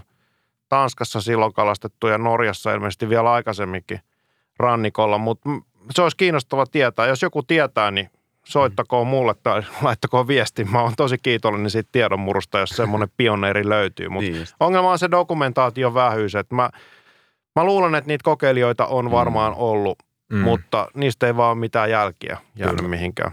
Keitä sä itse tolleen tietokirjailijana ja asiaan perä, poikkeuksellisen paljon perehtyneenä, niin keitä sä itse niin pidät tämän Suomen, Suomen niin meritaimenen perhokalastuksen – tota, tämmöisenä pioneereina, ketkä on sun mielestä ollut semmoisia uraurtavia tyyppejä, vaikka ne ei nyt olisi niitä ensimmäisiä, mutta ketkä on niinku tuonut sitä, tätä, tätä, tätä hommaa paljon Suomeen sun mielestä? Toi on hyvä kysymys. Kyllä se sinne, sinne niin kuin ma- Maketiusaseen varmaan taas aika paljon menee, että Make siitä on kirjoittanut paljon. Siellä metsästyskalastuksessa oli vanha juttu, missä Markku oli käynyt Teemu Mäkelän kanssa Tanskassa hakemassa taimenoppia ja kalastanut siellä. Joo se on tullut aika niin kuin eri reittejä monesta. Mä näkisin niin, että se on tihkunut niin kuin monesta rööristä tänne. Että on ollut niitä yksittäisiä. Sitten Ahvenanmaalta me on saatu yhdessä vaiheessa paljon oppia. Mm. Pingo Eriksson on ollut siellä semmoinen, joka on kalastanut monen suomalaisen kanssa ja Pingosta on kirjoitettu aika paljon. Mm. Sitten on Saaristomerellä mun käsittääkseni oli aika aktiivinen, aktiivinen porukka jossain vaiheessa. Mutta mä en niin kuin – Mun, mun melkein esikuvat on kyllä kaikki suoraan niin kuin sieltä Ruotsin puolelta oikeastaan. Et sieltä mä sen niin kuin ne omat tiedonmurut alus, alussa ammensin, että Ruotsi, Tanska ja ennen kaikkea se Ruotsi oli se, mistä niin kuin mä sitten tietoa hain. Joo, kyllä. No niin kuin tässä jo olikin puhetta, että sä oot käynyt siinä kirjassa paljon tuota historiaa 50-luvut lähtien lehtiartikkeleiden pohjalta läpi ja sitten jossain vaiheessa oli mainintaa just tämmöisistä 80-luvun hulluista vuosista, jolloin meritaimeni oli paljon ja keskikoot, keskikoot oli tosi suuria. Ja sä kirjoitit, että mitään selkeää syytä tähän 80-luvun poikkeukselliseen kehitykseen ei oikein tiedetä, mutta onko sulla tullut jotain omaa analyysiä siitä, että mistä se on saattanut johtua? No mä en ole biologia, tai mä harrastelija meribiologi korkeintaan, mutta siis mitä mä eri ihmisten kanssa juttelin, ja tämä sama ilmiö on ollut, siinä kannattaa huomata se, että Suomessa käytännössä niin kuin kala oli istutettua kalaa silloin, mm, ja ne kasvoi tosi isoiksi ja ne, niitä saatiin paljon istutukset. Kannatti hyvin, mutta sama ilmiö on ollut niin kuin muuallakin Itämerellä jossa on ollut pääasiassa luonnonkalaa, tai mm. käytännössä pelkästään luonnonkalaa monessa paikassa. Ihan sama ilmiö, että ne on kasvanut silloin jostain syystä poikkeuksellisen isoiksi. Joo.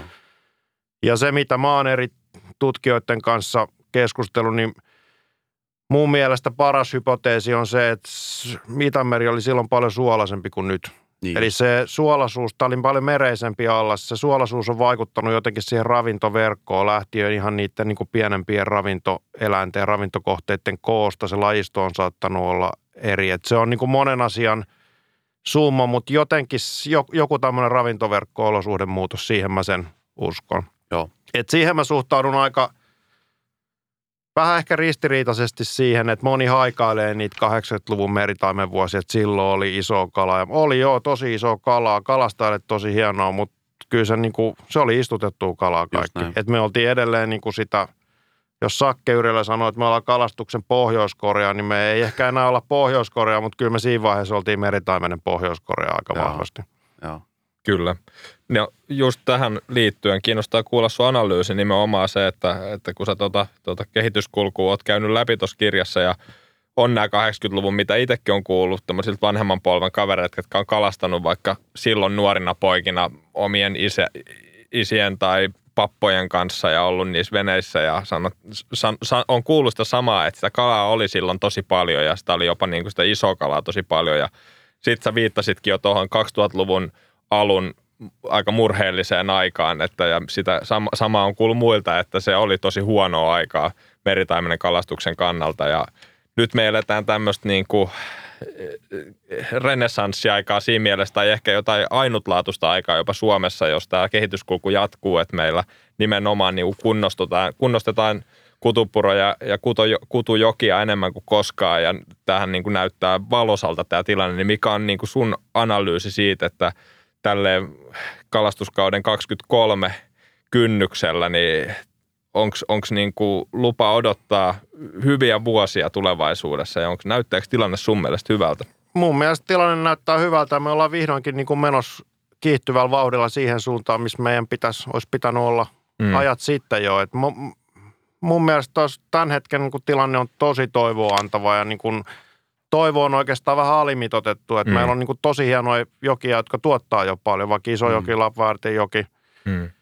Vantaajoki siinä jo alkuperäistä kantaa, tai sitä ei luokitella alkuperäiseksi kannaksi, mutta Vantaajoki tuottaa ihan valtavan paljon Joo. kalaa. Se on elpynyt hienosti. Et me mennään tosi hyvää suuntaan. Me ollaan edelleen takamatkalla, vaikka niin kuin Viro on hyvä mittatukku. 60, vähän yli 60 meritaimen jokea, pieni maa. Ei ole istutettu vuoden 2017 mm. jälkeen kalaa. Ei tarvitse istuttaa, kun ne luonnon tuotto on niin hyvä. Me ollaan menossa oikeaan suuntaan. Työtä on paljon. Joo se vaatii meiltä kalastajiltakin aika paljon malttia, niiden, niiden sääntöjä ja varsinkin sääntöjä ja, ja niin kuin sääntelyn noudattamista, harkintaa, mutta suunta on tosi hyvä. Et mä näen niin kuin tosi tule, tulevaisuuden tosi valosana. Ainoa ongelma on toi, että jos tuo ilmasto lämpenee hirveästi, niin ne pienten virtavesien liika lämpeneminen on niin kuin mm. iso, iso mm. ongelma. Se ei ehkä meillä ole niin iso, kun meillä ne joet on vähän isompia kuin jossain muualla, mutta se on kyllä voi olla aikamoinen – suoneisku paikotelle. Totta, totta. Kyllä. Pakko kysyä vielä jatkokysymys tähän, että onko sulla tietoa tai osaatko avata sitä, että koska muistaakseni tuossa kirjassa puhuit, että sitten tämä niinku kalaston tai miksi sitä nyt kutsuu, tai kalan tutkimus on taas niin kuin Suomessa ihan niin kuin ainutlaatuisen hyvää ilmeisesti, eli me seurataan tosi paljon ja ollaan ilmeisesti historiassa seurattu aika paljon. Joo, tai meillä on siis kalamerkinnöissä on ihan poikkeuksellisen pitkä aikasarja. Meillä on mm. merkitty kaloja tosi pitkään. Meillä on niin kuin Itämeren paras kalamerkkijärjestelmä, niin palautuksia mm. tulee perinteisesti aika vähän, mutta meillä on tosi pitkät ne aikasarjat. Mutta se koskee tietenkin sitten niitä istutettuja kaloja. Tietenkin voidaan aikuisia villejäkin kaloja merkitä, mutta yleensä ne on poikasia, mitä Joo. merkitään. Mutta siinä meillä on kyllä tosi paljon dataa. Joo, kyllä. Ja t- tiedätkö mistään viimeaikaisista niin kuin, tu- datojen tuloksista, että et tiedetäänkö, osataanko me jo sanoa niin kuin tietyllä tavalla – nyt kun me tiedetään esimerkiksi Vantaajoen mittavat kunnostukset, niin kuinka nopeasti tämmöiset niin kuin asiat alkaa kantaa hedelmää? Mikä se on se niin kuin aikaperspektiivi? Mm, mä en usko, että niitä tietoja saa niistä kalamerkinnöistä, koska mm. ne on istutettuja kaloja. Sitten se on niin kuin, jos on nousukalalaskureita, niitä on nyt Vantaalla ollut vähemmän, on niitäkin nousukalamäärää selvitetty, mutta siis käytännössähän sitten sähkökalastus, mm. kalastukset samoilla koealueilla vuodesta toiseen. Tuo mm. taimenhan on ihan mahtava – sopeutumisen mestari ja kiitollinen kala, että jos annetaan sille tuommoinen 30 senttiä leveä puro, jonka pystyy saappaalla astuen sulkea. Jos se vedenlaatu on hyvä ja pohjat kunnossa, niin se kyllä käyttää sen tilaisuuden. Että nehän niin kuin pari kalasukupolvea, niin viideskin vuodesta tai kymmenes voi tapahtua tosi paljon jo. Joo, Joo. kyllä. Tota, me jo tuossa keskusteltiinkin tästä kotimaan rannikosta ja sä tuossa kirjassa just tosiaan kävit sitä kohta kohdalta niin kuin Perämeri, Merenkurkku, Saaristomeri, Suomenlahti ja, ja näin sä kävit niitä läpi ja kerroit vähän erityispiirteitä, niin olisitko sä halunnut hieman tässä avata kalastajille vähän näiden eri alueiden, niin kuin, miten, mik, miksi ne eroavat toisistaan ja, ja, ja miten? Mm, no, tehdään semmoinen lyhyt, Joo, lyhyt se, niin, kierros, kyllä. lähdetään vaikka sieltä perämereltä sitten liikkeelle, että sehän nyt on jo käytännössä melkein makeeta vettä, että se on tosi murtovetistä, mm, mm. siellä ei ole saaristoa, Sinne laskee jokia jonkun verran. Luonnontuotto on aika vähän, mutta toivon mukaan jatkossa paremmin. Mutta se on niin kun, tietyllä tavalla, vaikka se on vähän suolainen, niin mulla on, niin kuin mä aikaisemmin sanoin, mulla on sieltä hyvin vähän kokemusta. Mutta se tunnelma oli jotenkin tosi mereinen, että se, on, se aava aukeaa siitä heti. Niin just näin se on. Ja aika karua. Sitten on se merenkurkualue, siinä on oma, oma saaristonsa. Selkämerihän on vähän samantyyppinen kuin se mm. perämeri, mutta se on niin kuin iso, iso syvä, yksi amme. Joo. Sitten tuleekin se Ahvenanmaa saaristomeri, joka on niin kuin oli tuossa puhe, niin se on semmoinen loputon labyrintti, mistä voi löytää vielä sen rannan, johon mm. kukaan ei varmaan perho ehkä mm. vielä heittänyt. Ja sitten tulee tämä Suomenlahti, joka on vähän kohdasta riippuen, niin saaristo on enemmän tai vähemmän. Ja mm. sitten kun mennään tarpeeksi pitkälle tuonne itään, jos mentäisiin Venäjän puolelle, niin sittenhän se taas niin kuin muuttuu se, mm. se, Totta. se luonne. Mä oon aika paljon kalastanut viime vuosina ja tykkään niistä Itäisen Suomenlahden – vesistä ja siellähän kun menee tarpeeksi kauaksi sitä ja tarpeeksi ulos, niin tosi laajalla merialueella. Suursaarihan on semmoinen hallitseva elementti, näkyy semmoisena Joo. isona vuorionona siellä, mm. kohoo sieltä merestä, mutta mä oon joskus aika paljon lukenut noista Suomen lahden ulkosaarista, Suursaari, Lavansaari ja muut. Ja mä sain yhdessä kirjasta, mä löysin Divarista sellaisen ja siellä oli tosi hieno semmoinen Lavansaaren merikartta. Joo. Mm. Ja se oli sellainen, kun mä sen näin, niin meinas niin kuin, mä meinasin heti lähteä rantaan, että nyt mä menen tonne kalaa. Että aivan siis käsittämättömän hieno kohde varmasti rantakalastajalle. Mutta mä luulen, että sinne nyt ei ehkä mun aikana enää ole asiaa. Sitä suursaaltakin kattelee aika eri silmin nykyään tässä viimeisen vuoden aikana. Niin, totta. totta. Miten toisit ero toi taimenen käyttäytyminen näillä alueilla just, että tässä jo puhuttiin, että siellä on sitä potentiaalista paikkaa niin kuin tosi paljon, mistä kalaa on.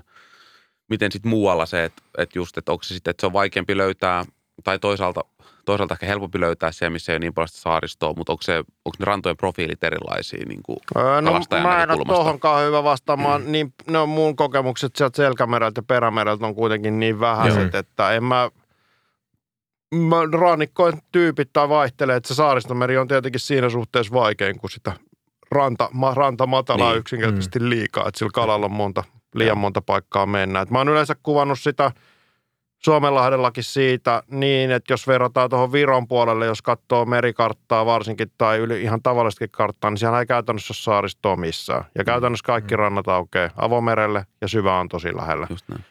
Niin Viros on hyvin kalaa, se on paikotellen tosi vaikea paikka lukea niitä paikkoja, että kun sinne menee ekan kerran rantaan, niin saattaa niin kuin lähinnä mm. masentua, että tonne vasemmalle mä katson, niin kymmenen kilsaa samannäköistä mm. kivikkorantaa ja oikealle ihan sama, että mistä sitä lähtee purkamaan.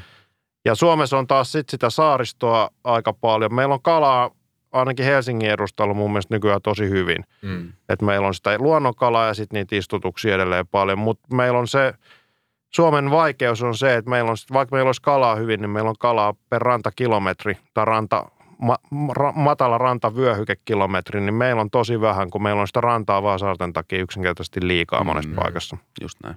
Kyllä.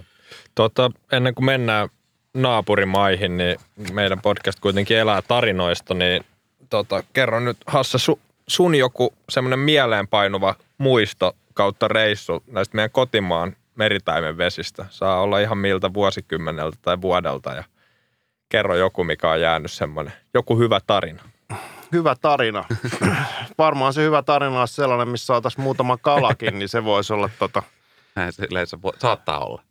Yksi paikka oli tässä Suomenlahdella, oli sellainen, että mä olin sitä katellut iät ajat yhden kaverin kanssa ja me ei vaan ikinä saatu oikein aikaiseksi mennä sinne kalaa. Ja sitten me vihdoinkin monen vuoden vatkaamisen jälkeen ryhdistäydyttiin ja se vaati vähän sumplimista, miten me sinne päästään. Ja sitten me sinne päästiin ja se oli paikan päällä vielä hienompi kuin me luultiin kaikkien muiden tiedonhankinnan perusteella. Ja sitten mä oon siinä paikassa kerran kokenut semmoisen, että meitä meni neljä kaveria, mentiin sinne kalaan ja oli semmoinen jotenkin ilma haisi kalalle. Siinä oli jotenkin tosi hyvä tunnelma. Täällä on nyt just oikein 10 astetta vesi ja vesi liikkuu ja mm. 10 astetta ilma ja just sopiva tuuli ei liikaa. Ja se oli sitten sellainen niitä kokemuksia ehkä, että Suomenkin vesille, että jos kaikki osuu, niin sitä kalaa voi sitten niin oikeasti olla aika paljon mm. siellä rantamatalassa. Silloin vaan jotenkin, siellä oli jostain syystä, siellä oli tosi paljon kalaa.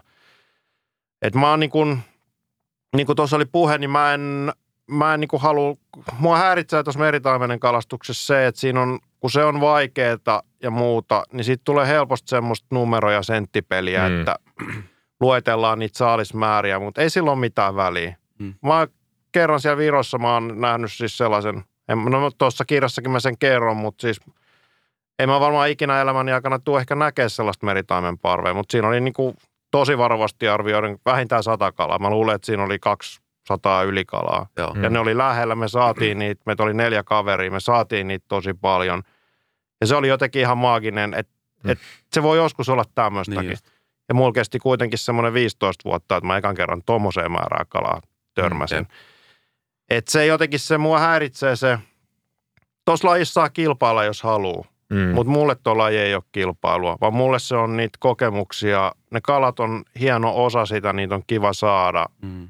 Mutta mä myös nautin siitä, jos mun kaveri saa siinä vieressä sen hienon kalan. Totta kai mä niitä itsekin haluan saada, mutta se semmoinen, tuohon on jotenkin hassu ehkä tietyllä tavalla.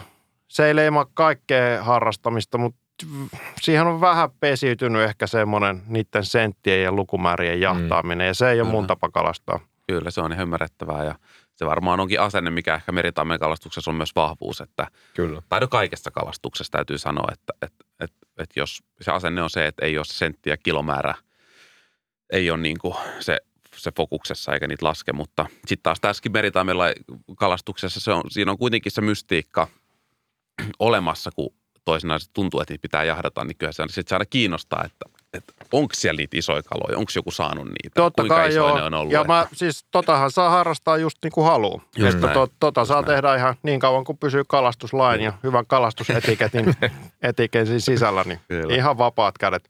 Mutta yksi pitää vielä kysyä tästä näin, että varsinkin näin Suomessa ja täällä etelässä, niin onko se kuinka suojelevainen niin kuin meritaimen kalapaikkojen suhteen? Siis et, et, koska niin kuin sanoit, että eihän sä löydät hyvän paikan, niin ei se välttämättä huomenna hyvä paikka tai ensi vuonna. Että se kuitenkin se, se on, perustuu siihen liikkumiseen, mutta onko sulla kuitenkin tärkeää se, että sulla on niitä omia spotteja, mitä ei välttämättä kerrota muille, missä saa olla ehkä rauhassa ja mitkä ehkä on todettu hyviksi paikoiksi? Mm, Joo, mä tota kirjaa silloin aikoinaan, kun mä aloin tekemään, siitä on aika paljon aikaa, niin mä, mä kävin aika pitkään itteni kanssa semmoista painia tossa, että kerroks mä tuossa kirjassa kalapaikkoja vai en. Joo.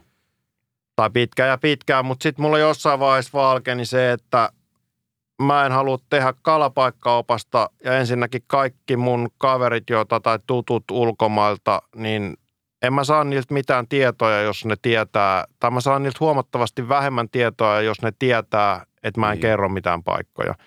Ja mä, en- mulla on paikkoja, joita mä, mä vien sinne oman harkintani mukaan mun hyviä kavereita, jotka Joo. mä tiedän, että he osaa arvostaa niitä paikkoja. Ja kaikki paikathan todennäköisesti nekin, missä mä kalastan, niin ei ne varmaan mitään salaisia mun paikkoja. Eiköhän siellä ole aika moni muukin käynyt Mm. kalastamassa, ainakin veneestä. Mutta Kyllä. se, mä kannustan siihen paikkojen etsimiseen. Se, että sitä voisi kuvata niin päin, että on hyvä kalapaikka, missä on tosi paljon taimenia aika usein. Mutta jos siellä on 20 muuta kalastajaa sun lisäksi säännöllisesti, onko siellä kiva kalastaa ja paljon siellä on kalaa per kalastaja. Sitten voi olla toinen paikka, jos on puolet siitä kalamäärästä, mutta siellä on yksi kalastaja. Niin, Niin. niin. kyllä mä sinne jälkimmäiseen paikkaan mieluummin menin siitä. Mm, kyllä, joo ja just niin kuin tässä podcastissa monet monet kerrat ollaan puhuttu, niin se, että kyllä niin kuin kalastajan, to, mun, mielestä, mun mielestä voi sanoa, että kalastajan kyllä pitää löytää se kiksi nimenomaan siitä kalan löytämisestä, ei sen kalan saamisesta tietyllä tavalla, koska jos, jos, jos se ensisijainen kiksi alkaa muodostua tietyllä tavalla siitä, aina siitä saamisen vietistä, niin mä en usko, että se polku on kauhean pitkä, koska, tai sitten sit tulee tosi yksitoikkosta helposti, josta aina on niin kuin vaan pakko saada se kala. Et mun mielestä niin kuin tietyllä tavalla se suuri, se ehdottomasti se suurin elämys niin kuin itselle, mitä sä voit saada, on ennen kaikkea se, jos sä löydät niin kuin jostain omasta paikasta jonkun kala ja sitten tietyllä tavalla niin kuin se palkinto on valtava se, että niin kuin nimenomaan mun mielestä siinä on tosi iso ero, jos sä meet jonkun, esimerkiksi mun mielestä siinäkin on ero, että sä meet friendin kanssa ja mennään niin kuin friendin paikoille ja saat sieltä jonkun kalan. Versus se, että varsinkin jos harrastaa tämmöistä soolokalastamista, mitä itsekin tulee tehtyä paljon, että se, niin kuin, se yksin seikkaileminen ja se nimenomaan se yksinäisyydessä oleminen on niin kuin mun mielestä hieno ja se liittyy tosi paljon mun mielestä tähän meritaimenen kalastukseen, koska ne paikat on useasti aika semmoisia esteettisesti päräyttäviä ainakin omaan silmään, niin, niin sitten siinä on tosi iso se ero, kun meritaimenen kalastuskin on nykyaika suosittu, niin on huomannut kyllä sen, että ää, se latistuu aika paljon se fiilis tietyllä tavalla, jos sä näet loittonevan veneen tai loittonevan kalastajan siitä paikasta, mitä sä olit menossa heittää. Mm. Siinä ei ole samaa mystiikkaa, koska just nimenomaan se, että sä menet vaikka jossain aamuhämärissä korkkaamaan jonkun. Siinä on mun mielestä tosi paljon itse asiassa sama, että on se sitten koskella tai missä tahansa. Mm. Mm. Tietyllä lailla, että sä, sä, sä pääset jotenkin kokea sen paikan niin kuin siinä, siinä hiljaisuudessa on aika iso. Mä ehkä jatkasin tota noin, että kaikkein makeimpia hetkiä on ne, että sä oot itse kattonut, lähdetään vaikka merikartasta Mm. liikkeelle. Kattonut merikarttaa, Mm. kattonut ilmakuvia ja sä oot järkeily, että hei toi voisikin, toi pätkä voisi näyttää. Tossa on toi 200-300 metriä, toi Mm. voisi olla se. Mm. Sitten sä katot, että nyt on mun mielestä sellaiset olosuhteet, että ne sopisi tohon paikkaan.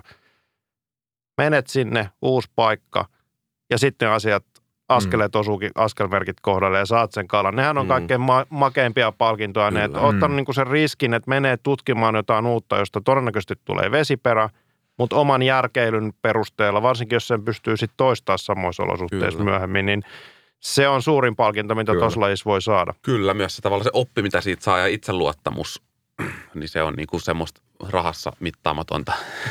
Tuo itseluottamus on hyvä termi tuohon, koska niin kuin mä jo aikaisemmin sanoin, että tässä on keskusteltu, niin toi on tosi yksinkertaista kalastusta. Mm. Ja usein se on just siitä kiinni, että luottaa siihen, mitä tekee. Ja se vaatii usein toistoja, mutta se pitää olla niin kuin varma siitä omasta tekemisestä. Ja se tulee vaan niiden toistojen ja onnistumisten kautta. Just näin, se on just näin. Kyllä. No tässä vaiheessa voitaisiin vähän mennä kotimaan rannikolta vähän tuonne etelään päin. Sä tietysti tuossa avaat tuossa kirjassa niin kuin kaikkea Itämeren on Ruotsia tietysti ja Gotlantia ja sitten Viroa. Ja erityisesti se Viro ehkä tässä nousi semmoisen kiinnostavaksi asiassa kaikista näistä muista paikoista on aika paljon kirjoiteltu ja oltu kaikki monet perokalastajille niin kuin Ruotsin rannikot ja Gotlannit on tuttuja, mutta Virosta ehkä tiedetään vähän vähemmän, niin olisi kiva tässä vähän keskustella siitä. No miten se Viron rantakalastus eroaa nyt erityisesti, erityisesti Suomen rannalta kalastamisessa? No se riittää, että ottaa sen kartan käteen ja katsoo, että se on niin kuin geografialtaan, niin kuin maantiede on täysin erilainen kuin täällä. Joo. Sitten mä hankin aikoinaan, kun mä aloin siellä käydä, niin mä hankin semmoiset, en mä tiedä, ne on jotain A0-kokoiset, kaksi Viron merikarttaa, jotka katto käytännössä niin kuin koko Viron pohjoisrannikon. Joo. Niistä oli mulle ehkä viisi minuuttia hyötyä. Joo. Mä avasin ne lattialle asunnolle ja katsoin, että okei, tuossa on joka paikassa se syvävesi lähellä. Et ei mä nyt tästä hirveästi kostu. Ne on tosi hienot kartat, ei siinä mitään, mutta Kyllä. se on tosi erilainen ja mä kävin siellä ekan kerran vuonna 2013. Joo. Mulla oli kaksi kaveria suomalaisia, he oli käynyt siellä keväällä, mä en siihen reissulle päässyt mukaan. Sieltä oli tosi vaikea saada tietoa silloin aluksi. Mm. Ja he oli sitten yhyttänyt joku Jeppe, joka oli jossain lääninhallituksessa tai jossain, joka piti lähteä oppaaksi, mutta ei lähtenyt, mutta antoi heille jotain tietoja. Joku linkki, mistä näki jotain vedenlämpöantureita eri satamissa ja muuta. Ja me saatiin muutama kala silloin. Ne paikat tuntui tosi vaikeat, ne on vaikeasti luettavia. Sitten mulla oli muutama vuosi taukoa, sitten mä aloin käydä uudelleen. Ja sitten siellä yhtäkkiä 2000, paikalliset kaverit ajoittaa sen siihen 2018 suunnilleen. Siellä yhtäkkiä, siellä ei aluksi näkynyt ketään. Eka reissu silloin, me nähtiin neljän päivän aikana muistaakseni kaksi paikallista kalastajaa. Kaksi. Ja me oltiin ne neljä päivää koko ajan siellä rannalla. Ja jälkikäteen ajateltuna, nyt kun mä ymmärrän siitä maasta enemmän, me oltiin vielä niin kuin ihan oikeilla paikoilla sillä seudulla. Joo.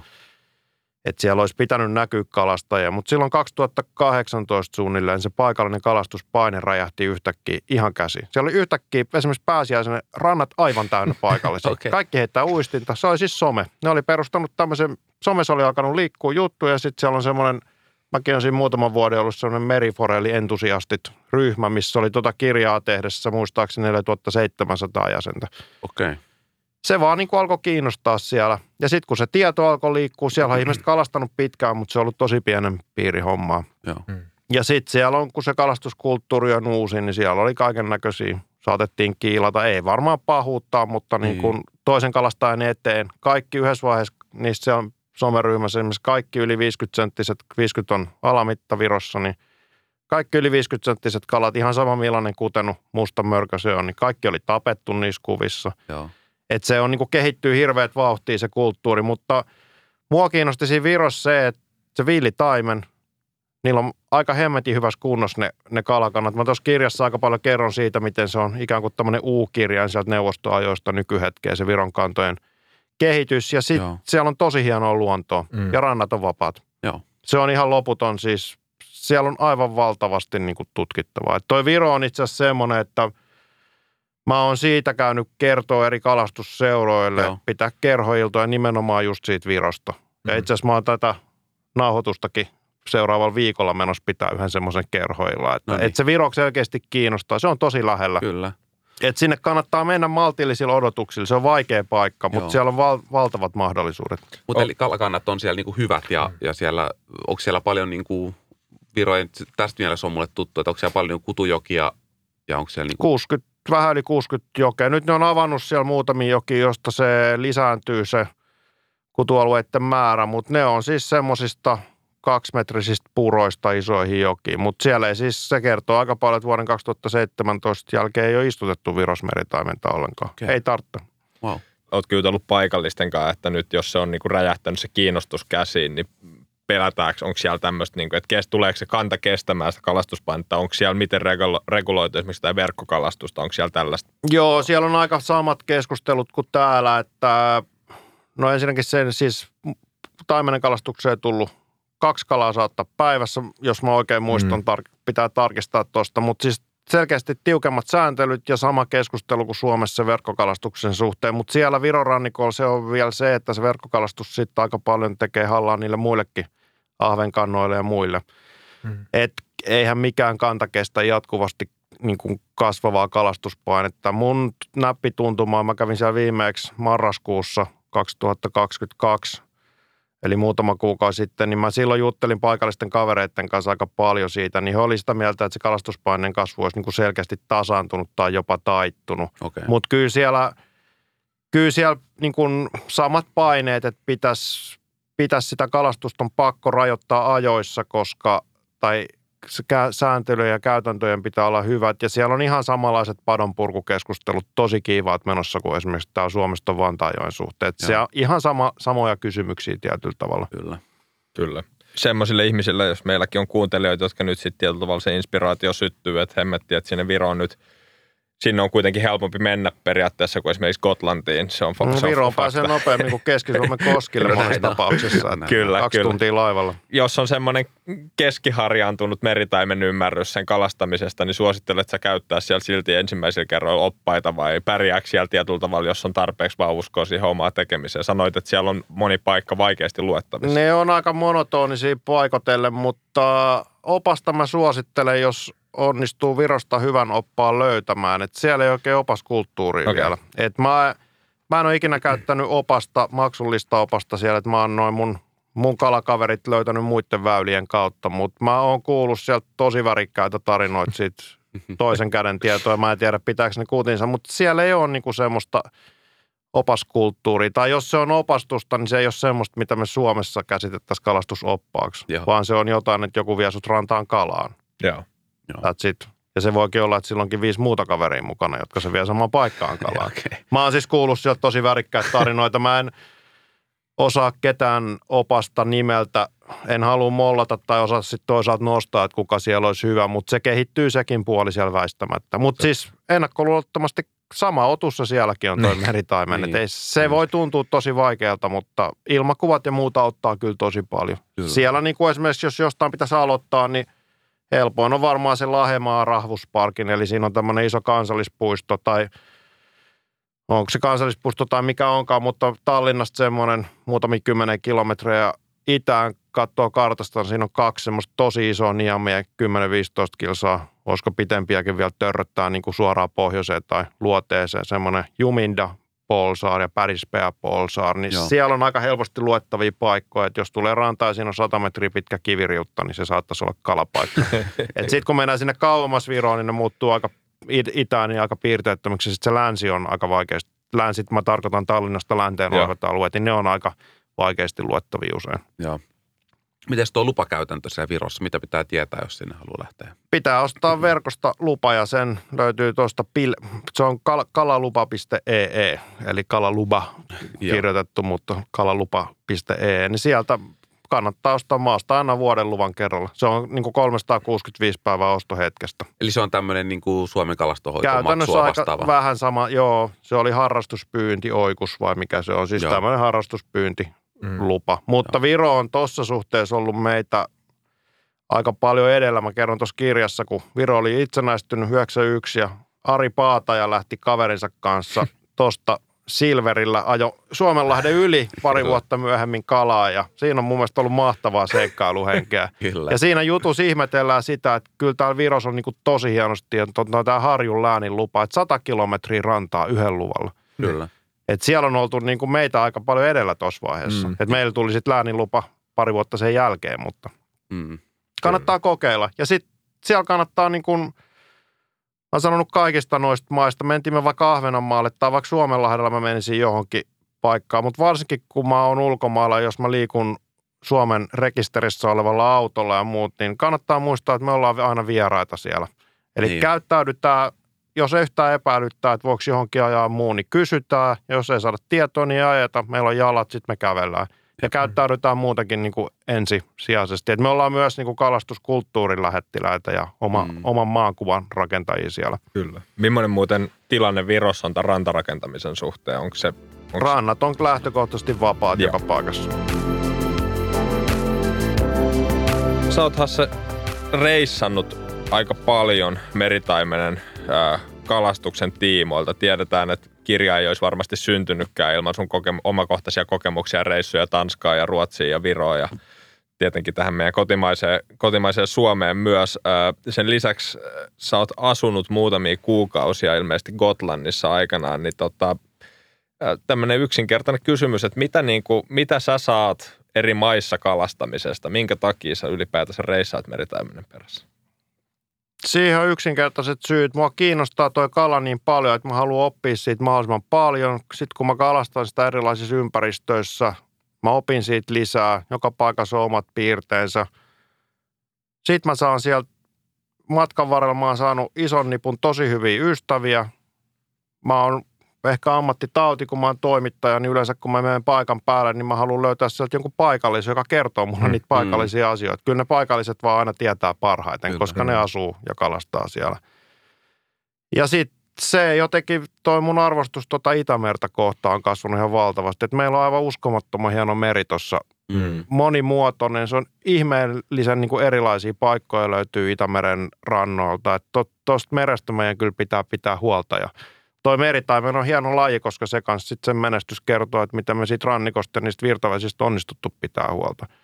Mutta ehkä se, se sosiaalinen aspekti tai se, että mä haluan ymmärtää sitä paikallista kalastusta ja niitä paikallisia ihmisiä. Ja niin kuin mä sanoin, niin mä oon saanut tuossa matkan varrella niin kuin tosi paljon tosi hyviä ystäviä eri maista. Että se mm. on mulle kyllä tärkeää. Ja sitten kun mä menen siinä, niin musta se on kiva olla niiden paikallisten kanssa. Monessa paikassa se tietenkin myös helpottaa asioiden hoitoa. Mä en esimerkiksi puhu Viroa niin. tai Venäjää. Mm. Ja niin molemmilla nyt Virossa pärjäisi, mutta en mä, sitä, mä ymmärrän sitä Viroa, jos mun virolaiset kalakaverit juttelee kalajuttuja Viroksi, niin mä ymmärrän, mistä ne puhuu ja mä pystyn seuraamaan. Mutta kyllä me englantia puhutaan keskenään, mutta se mm. auttaa monessa paikassa ne, ne paikalliset tota, aika paljon niiden asioiden sujumisessa. Mm. Kyllä. Mikä se on sun niin kuin all time favorite kohde meritaimenen kalastuksen suhteen? Mm, mä mietin tota etukäteen, kun mä tiesin, että te tuutte sitä kysymään ja mä en ehkä haluaisi tota, arvottaa noita paikkoja Itämeren, ne on kaikki erilaisia, mutta jos on pakko yksi valita, niin kyllä se Gotlanti mulle on se, mä oon niin siellä oppinut tuosta lajista niin paljon ja se saarella, siellä saarella on mulle niin paljon kaikkea muutakin tärkeää kuin se kalastus, että sen mä koen semmoista, jos mun pitäisi yksi paikka valita, jossa mä saan lopuelämään Itämerellä meritaimet kalastaa, niin kyllä mä varmaan sinne saarelle päätyisin. Sitten mä voisin sieltä mennä laivalla Manneruotsiin, jos mä haluan, mutta, mutta tota, kyllä se Mulla liittyy siihen saareen niin paljon kaikkea muutakin kuin se pelkkä kalastus. Et mä oon viettänyt siellä niin paljon aikaa ja mulla on niin paljon ystäviä siellä ja jotenkin se, se on niin uskomattoman hieno luonnoltaan ja muutenkin, että se on se mulle tärkein paikka. Kyllä. Kerro ihan lyhyesti, mikä on, niin kuin, mikä on toi tarina, miten kuitenkaan varmaan ihan kauheasti suomalaisia nyt Gotlannissa ainakaan tämän meritaimenen perässä suoranaisesti, jos siellä asunut. Miten sä sinne päädyit? Mikä, mä päädyin me... sinne niin, että mä taisin olla, olisiko se ollut 2007 oli ensimmäinen vuosi, kun mä siellä kävin kalassa ja siellä oli myös sellainen tilanne silloin, että siellä ei ollut oikein opa, kalastusopastusta ollenkaan. Ja mm. sitten me löydettiin läänihall, Gotlannin läänihallituksesta, se oli ollut siinä eräjuutussa semmoinen Lars, Lasse Wallin ja Lassen silloinen avovaimo Pia Lindberg ja he lähti meille oppaaksi. Ja sitten mä sen Lassen kanssa itse asiassa jotenkin tutustuttiin saman tien ja – sitten siitä Lassesta eteenpäin, sitten mä tutustuin Peter Landergrenin, joka on tehnyt ihan uskomattoman hienoa tutkimusta sen Gotlannin taimenen suhteen ja tekee sitä asiaa, niin kuin taimen asiaa sieltä työkseen ja tuntee. Mä väitän, että hän tuntee sen Gotlannin taimenen paremmin kuin kukaan muu. Tehnyt siis väitöskirjansa siitä, että jossa selvitettiin, että gotlannilaiset taimenet saattaa jo ekana kesänä laskeutua siihen merialueelle, että ne ei niin kuin smolttiudu, vaan ne mm, menee sinne. Joo, ja, joo. ja tota, nämä on kaikki jepet ihan mahtavia paitsi ne on kovin kalatutkijoita ja tietäjä ja kalastusasioiden hoitajia, niin ne on siis hemmetin kivoja tyyppejä. Mm. Ja alusta asti mä olin niiden kanssa paljon yhteydessä ja sitten mä olin tota 2015 syksyllä, mä olin tuolla maa- metsätalousministeriössä, sieltä otettiin yhteyttä. Mä työskentelin silloin yhden miehen firmalla freelancerina ja ja tota, sieltä ministeriöstä otettiin yhteyttä, että tuutko meille töihin, että uusi kalastuslaki tulee kohta voimaan. Me tarvittaisiin yksi tyyppi hoitaa se lain viestintä. Ja totta kai mä sitten menin sinne puoleksi vuodeksi tai viideksi kuukaudeksi töihin ja mä tein siinä paljon töitä. Poika oli just syntynyt syyskuussa. Me oltiin mun vaimo kanssa tykkää tuommoisesta ruotsalaisesta elämänmenosta ja siitä Gotlannista. Me oltiin siellä kerran käyty lomalla kahdestaan ja mun kalareissujen lisäksi. Ja sitten poika oli syntynyt syyskuussa. Me päätettiin, että lähdetään sitten keväällä, kun mulla on varmaan siinä aikaa, että mä teen mahdollisimman paljon töitä. Hän on hoitovapaalla, että muutetaan sinne sitten kevääksi. Niin.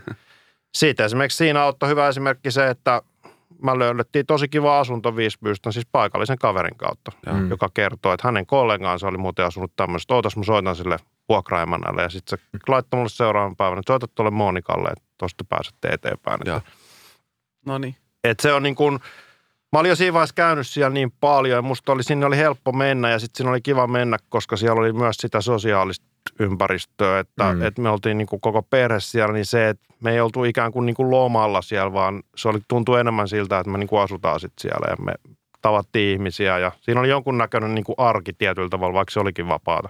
Joo.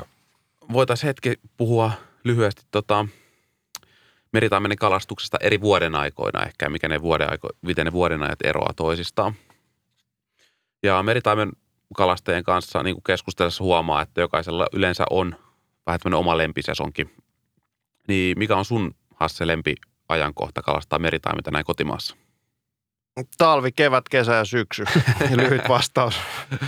Eli... tota, mä, kyllä se kevätkausi on monella tapaa aika hieno, koska päivät on tosi pitkiä, lempeitä. Varsinkin jos on ollut kova talvi alla. Niin Sitten se luonto herää. Tuntuu mahtavalta päästä kalaa sen tauon jälkeen. Mm. Et se, on, se on tosi hieno aika. Kalastus on usein hyvää. Sitten taas syksyllä on hienoa, se on ehkä se perinteinen kuva ihmisillä. Just sinne tyrskykalastukseen, että on raju keli ja se on hienoa, mutta sitten ehkä mikä mua eniten kiinnostanut semmoinen, mitäkään mä olisin tehnyt, 6-7 vuotta sitä tutkinut vähän enemmän sitä kesällä kalastamista. Mä oon mm, siis heinä, kesä-heinäkuussa kalastanut elokuussa taimenta rannikolle ja se on, siinä on paljon opeteltavaa ja se on uutta ja silloin jo paikoilla hirveät ruuhkaa. Että mä oon siis telttaillut välillä esimerkiksi Suomessa saarissa, ollut vaikka viikonlopun teltalla Joo. jossain saaressa ja sitten kalastanut sitä. Ja silloin usein niin kun kalastettu kesällä, niin sitten hä- hämärässä tai ihan vaikka vilkko pimeässä tai aamuhämärässä. Ja ne on aika mahtavia ne kokemukset. Ja ne. Siinä on aika paljon samaa kuin siinä pohjoisen yöttömässä yössä Jep, tietyllä tavalla. Kyllä. Että. Kyllä. Ja mä oon kuullut ainakin, että niin kuin tarinoita siitä, että itse asiassa – juhannuksen tienoilla on niin kuin parha, merellä niin kuin parhaita niin kuin hetkiä kalastaa. Joo, että, mä tos... Moni ajattelee, että kun se kesäkuu tulee, että sitten et, et, et sit ei enää kannata, mutta että mä oon kuullut myös, että monilla on just, että se juhannuksen Mun mielestä kannattaa kalastaa läpi vuoden sitä kalaa, että se on ihan järkevää. Et mä oon vahvasti sitä mieltä, että moni niin kuin rannikolta, jos kalastaa mannerannikolta, niin usein se niin kuin loppukausi on esimerkiksi syksyllä tosi hyvä. Joo. Et silloin sitä kalaa on todennäköisemmin saatavissa siitä, mutta mun mielestä aika moni lopettaa keväällä ihan liian aikaisin ja sitten aloittaa syksyllä ihan liian myöhään. Joo. Ja sitten taas niin kun hyvä esimerkki on esimerkiksi tuolta Vaasasta Lari Veneranta, joka Lukessa siellä työskentelee. Lari ja mä tuohon haastattelin taustaksi, niin hän on kirjoittanut veljensä kanssa, olisiko se kymmenen vuotta sitten, metsästyskalastuksia ihan loistavan kesäkalastusartikkelin tavattavissa myös kesällä meritaimenesta. He siis kalastaa veneestä keskellä kesää. Mun mielestä Larin kausi oli niin, että hän aloittaa toukokuussa ja lopettaa lokakuussa. Joo. Ja siis se kesä, jos se vesi on viileä tai usein kesällä vielä kumpua, eli se keskikesällähän voi olla jääkylmää vettä. Joo. Mm. Ja kyllä sitä kalaa, sitä näkee hämmentävää usein siellä kesällä. Sä viittasit niihin hyppiöihin mm. tuossa aikaisemmin, mm. niin – varsinkin elokuussa näkee tosi paljon kalaa pinnassa usein. Ne hyppijät, jotka hyppää suoraan ylös sieltä vedestä, niitä on vaikea saada, mutta ne, mitkä tekee semmoisia delfiinin rullauksia, niin Joo. niitä on helpompi saada, ne syö. Kyllä. No mi, pakko kysyä tähän kesäkalastukseen liittyen. Tämä on kuitenkin näistä meidän, jos, jos vertaa varmasti jopa talveen, mutta ennen kaikkea kevät- ja syyskalastukseen, mitkä on niitä traditionaalisia aikoja kalastaa sitä meritaimenta monelle meille, niin tota, Millaisia erityispiirteitä siinä kesäkalastuksessa on, jos nyt joku innostuu tästä, niin mitkä olisi sun niin kuin, tipsit siihen, että mitä kannattaa lähteä niin kuin, miettimään, kun sitä kesäkalastusta vaikka lähti suunnittelemaan? Että no, mä voisin, millaisia paikkoja esimerkiksi? No istä? mä voisin lähteä siitä, että miten mä siitä innostuin, niin siis Tanskassahan sitä hommaa on tehty iät ajat. Mä en mm. ole koskaan Tanskassa käynyt kesäkalassa, mutta siis mä oon lukenut siitä aika paljon ja tanskalaiset kalastaa läpi yön. Ja esimerkiksi tämmöisissä pinnassa kulkevilla foomiperhoilla ja muilla. Ja sitten mä järkeilin, että mä kyselin niistä ruotsalaisilta kavereilta, esimerkiksi Gotlandissa, missä syvämesi on niin kuin tosi lähellä mm. siinä siinä lännessä, että kalastatteko te kesällä? Joo. Ei me jakseta, että me on kalastettu keväällä tarpeeksi. Me mennään sitten kalastaa lohta Norjaa tai tehdään jotain muuta. Mm. Sitten mä olin siellä aikoinaan kesälomalla, kesälomalla ja sitten mä sanoin, että lähdetään nyt katsoa niiden paikallista. Käydään nyt katsoa tuo yksi paikka. Mä tuun viideltä teidät, vai puoli viideltä. Joo. Sitten me mentiin sinne ja kas kummaa, sitten niitä kaloja olikin siellä. Ei me saatu yhtään, mutta me nähtiin niitä. Joo. Ja sitten mä kävin saman päivän iltana vielä ihan erityyppisessä paikassa, sielläkin näkyy kaloja. Joo. Ja sitten mä järkeilin sitä, että, että no miksi täällä Suomessa ei sitä olisi. Ja sitten kun luki noita historiajuttuja läpi, niin 80-luvulla on vielä kalastettu keskellä kesää. Mutta mihin, mistä mä sitä lähtisin, niin siinä pitäisi olla sitä viileitä vettä lähellä. Eli mä menisin tosi ulos. Joo. Joo. Ja sitten sellainen paikka, että se viileä vesi on oikeasti lähellä ja mielellään niin, että jos siellä se tattuisi kumpuamaan, niin sehän olisi kaikkein parasta. Eli siis mantereen rannik, mannerrannikon suuntainen tai mannerrannikolta ulos puhaltava tuuli puhaltaa kaiken lämpimän veden pois. Kun se jatkuu muutama päivä, sieltä alta tulee, saattaa tulla kymmenenkin astetta viileämpää vettä. Joo. Jos se on he just tapahtunut, niin sitten pitäisi ehkä ottaa päivä pari, että se muutos voi olla liian raju. Mm. Ja sitten kesällä niin mun kokemus, se mitä mä oon sitä ehtinyt tehdä, niin ne kalat käy tosi lyhyitä aikoja siinä matalassa ruokailmassa. Joo. Eli no vaikka parin vuoden takaa Ahvenanmaalta hyvä, me oltiin silloin kun oli korona-aika, me päästy Ruotsiin perhelomalle, sitten me mentiin Ahvenanmaalle tota, lohdutuspalkintona kahtena kesänä, niin mä tietenkin kävin sitten kalassa siellä. Ja ne oli ihan näitä tunnettuja meritaimen paikkoja. Mä menin sinne yksi ilta, se oli heinäkuun, mä luulen, että se oli heinäkuun puoliväli pintavesi, mä, mulla on aina mittari mukana, se on enemmän lähinnä semmoista kiva tietää asiaa. Ja joo. vesi oli muistaakseni 15 vai 16 astetta. Ja mä istuin siinä rannalla semmoisen tunnin verran, kuuntelin ne kaurit röhki siinä takalepikossa ja oli tosi hieno ilta ja tyyntynyt, pientä maininkia tuli. Ja sitten kello oli jotain puoli 11, 11, niin sitten siellä alkoi yhtäkkiä meritaameni pintoon. Siinä oli semmoinen muutaman kalan parvi, ne liikkui semmoista sadan metrin pätkää tosi nopeasti ees taas. Okei. Okay. Mä olin just, just heittohollilla ja lopulta mä sain sitten yhden niistä ottaa, en mä sitä ylös sitä kalaa saanut. Mä näen, ne oli sellaisia 50 senttisiä, ei mitään isoja. Mutta se oli semmoinen, mä, että niinku, näköjään tämä toimii. Ja sitten mä olin jo Suomessakin kokeillut sitä yöhommaa ja sitten kyllä niitä, niitä kaloja näkee tosi usein. Mutta hämärässä ne niinku tulee, mun, mun kokemus on se, että ne piipahtaa silloin lämpimän veden aikaa tosi lyhyen ajan siinä rannassa. Joo. Ja silloin pitää olla oikeassa paikassa. Joko iltahämärä tai sitten aamuhämärä, jos ne on jäänyt yöksi siihen. Että se y- y- yökukkuminen siellä saaristossa on aika makeet hommaa. Niin. Että, että tota, Sillä voi telttailla niin kuin johonkin mukavalla kelillä. Ja... telttailla. Mä oon joskus tehnyt semmoista, että mulle telttaa mukana. Mulla on makualusta Joo, mukana, niin. jos se on oikein lämmintä. Ja Niin, katsottu kaverin kanssa tulee pouta niin Jep. semmoinen, että me voidaan huili. Meillä on trangia ja jotkut eväät ja sitten me voidaan pötkötellä siellä katsoa tähtitaivasta se Jep. pimeä aika. Mä oon niinku ihan säkki pimeässä kalastanut sitä aika paljon kanssa kesällä tai loppukesällä siellä Gotlannissa varsinkin, mutta mä en ole niinku säkki pimeässä, mä niitä kaloja en ole saanut. Et Joo. se on se iltahämärä tai sitten se aamuhämärä. Ja mä oon kuullut säkkipimeissä semmoisia tosi isoja molskauksia jossain lähellä, ja ne ei ne ole voinut olla mitään muita kaloja. Mm. Joo, joo. Joo, on se Mut- vähän tietysti epäkiitollista kiitollista hommaa siellä pimeässä. Se on aika, sitten siinä kannattaa kyllä kiinnittää niihin paikkoihin tota huomiota, että et se kahlaaminen voisi ihan oikeasti olla vaarallista mm. silloin pimeässä. Että Kyllä. Jos ei siinä muuta, mä oon ainakin kerran kahlannut siellä Ahvenanmaalla selkäni niin jumiin semmoisessa ärsyttävässä pyöreitten korispallon kokoisten kivien keskellä pimeässä, että en, en suosittele. Joo, kyllä. kyllä. Mutta sitä mä suosittelen, että sitä, se on ihan erilaista meritaimenen kalastusta ja se on mahtavaa, että kun usein niitä kaloja näkee, että ne antaa jonkun merkin silloin kesällä kiitestä. Että saaks niitä siitä, ne on, niitä on tosi vaikea saada kesällä, mm. mutta sitten taas jos semmoisen saa siiman päähän, niin mä tuossa kirjassakin kerron sen, mä ihan ekoin kokeiluit siellä Gotlannissa ja Meillä oli mökki kivas paikassa, tutut paikat, missä mä oon paljon kalastanut aika lähellä ja sitten siellä oli tajusin uimarannalla samana päivänä vai edellisenä oli mennä uimaan, että miten tämä vesi on yhtäkkiä tosi kylmää. Joo. Se oli tapahtunut iso kuumpuuminen, se oli 11 asteesta se vesi. Oho. se oli aika myöhään jo heinäkuussa, taitaa puolta väliä, että tuli ihan kunnon pimeetä. Ja sitten mä vaan sanoin tota, avovaimolle, poika oli silloin vielä aika pieni, että mä menen sitten, kun te olette mennyt nukkuun, niin mä lähden käymään tuolla. Mä, semmoinen lyhyt vartin kävely kalapaikoille. Ja just ennen auringonlaskuista mä kyttäilin siinä ja ei näy mitään. Mä odotin, aurinko laskee siis länteen, että mä katsoin suoraan auringonlaskua kohti ja mä odotin sitä, että, että alkaisiko nyt jotain näkyä. Ja tunnin siinä seisoskeli rannalla ja mä, että no ei nyt näy. Mä heitän tosta muutaman kerran ja lähden pois. Olisiko ollut joku ehkä kuudes heitto, niin alle 10 metrin päästä tuli tärppi, aika pieni tärppi, mä sain sen kalan kiinni. Se hyppäsi saman tien ilmaa poikittaa, mutta nyt on, tämähän on joku 3-4 kilon kala. Eka syöksy oli semmoinen 60-70 metriä suoraan ulos. Okei.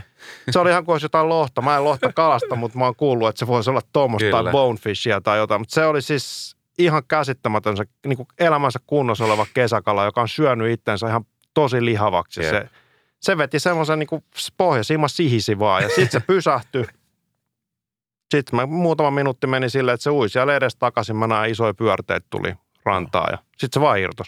Joo. Mä en muista ikinä, että mä olisin ollut samaan aikaan yhtä niin kuin innoissani ja yhtä... Mä olin aluksi pettynyt ja sen jälkeen mä olin ihan valtava innoissani. Niin kuin mä kädet täristän, kelasin se siima ja Kyllä. ihan voittajana tulin takaisin sinne mökille ja pakko juoda mm. pari rommia, että rauhoittuu. Et se oli semmoinen ehkä käänteen tekevä, että sitten mä sain samana vuonna sieltä semmoisen kahden, kahden puolen kilon kalan sitten niin kuin elokuussa myöhemmin. Et se oli eka semmoinen, mikä tuli niin kuin kunnon kesäkala haaviin. Mutta se oli jotenkin se kesäkalan voima oli jotain ihan käsittämätöntä. Et, et jos tuommoisen nyt vaikka kerran kahdessa vuodessa saa siiman päähän, niin mä oon oikein tyytyväinen. Kyllä, että- toskin varmaan se onnistumisen riemu ja kaikki vielä toi. Joo, niinku, ennen kaikkea ja se. Ja sekin oli iso. siis paikka, että mä seison siis kuivalla maalla, josta mä heitin.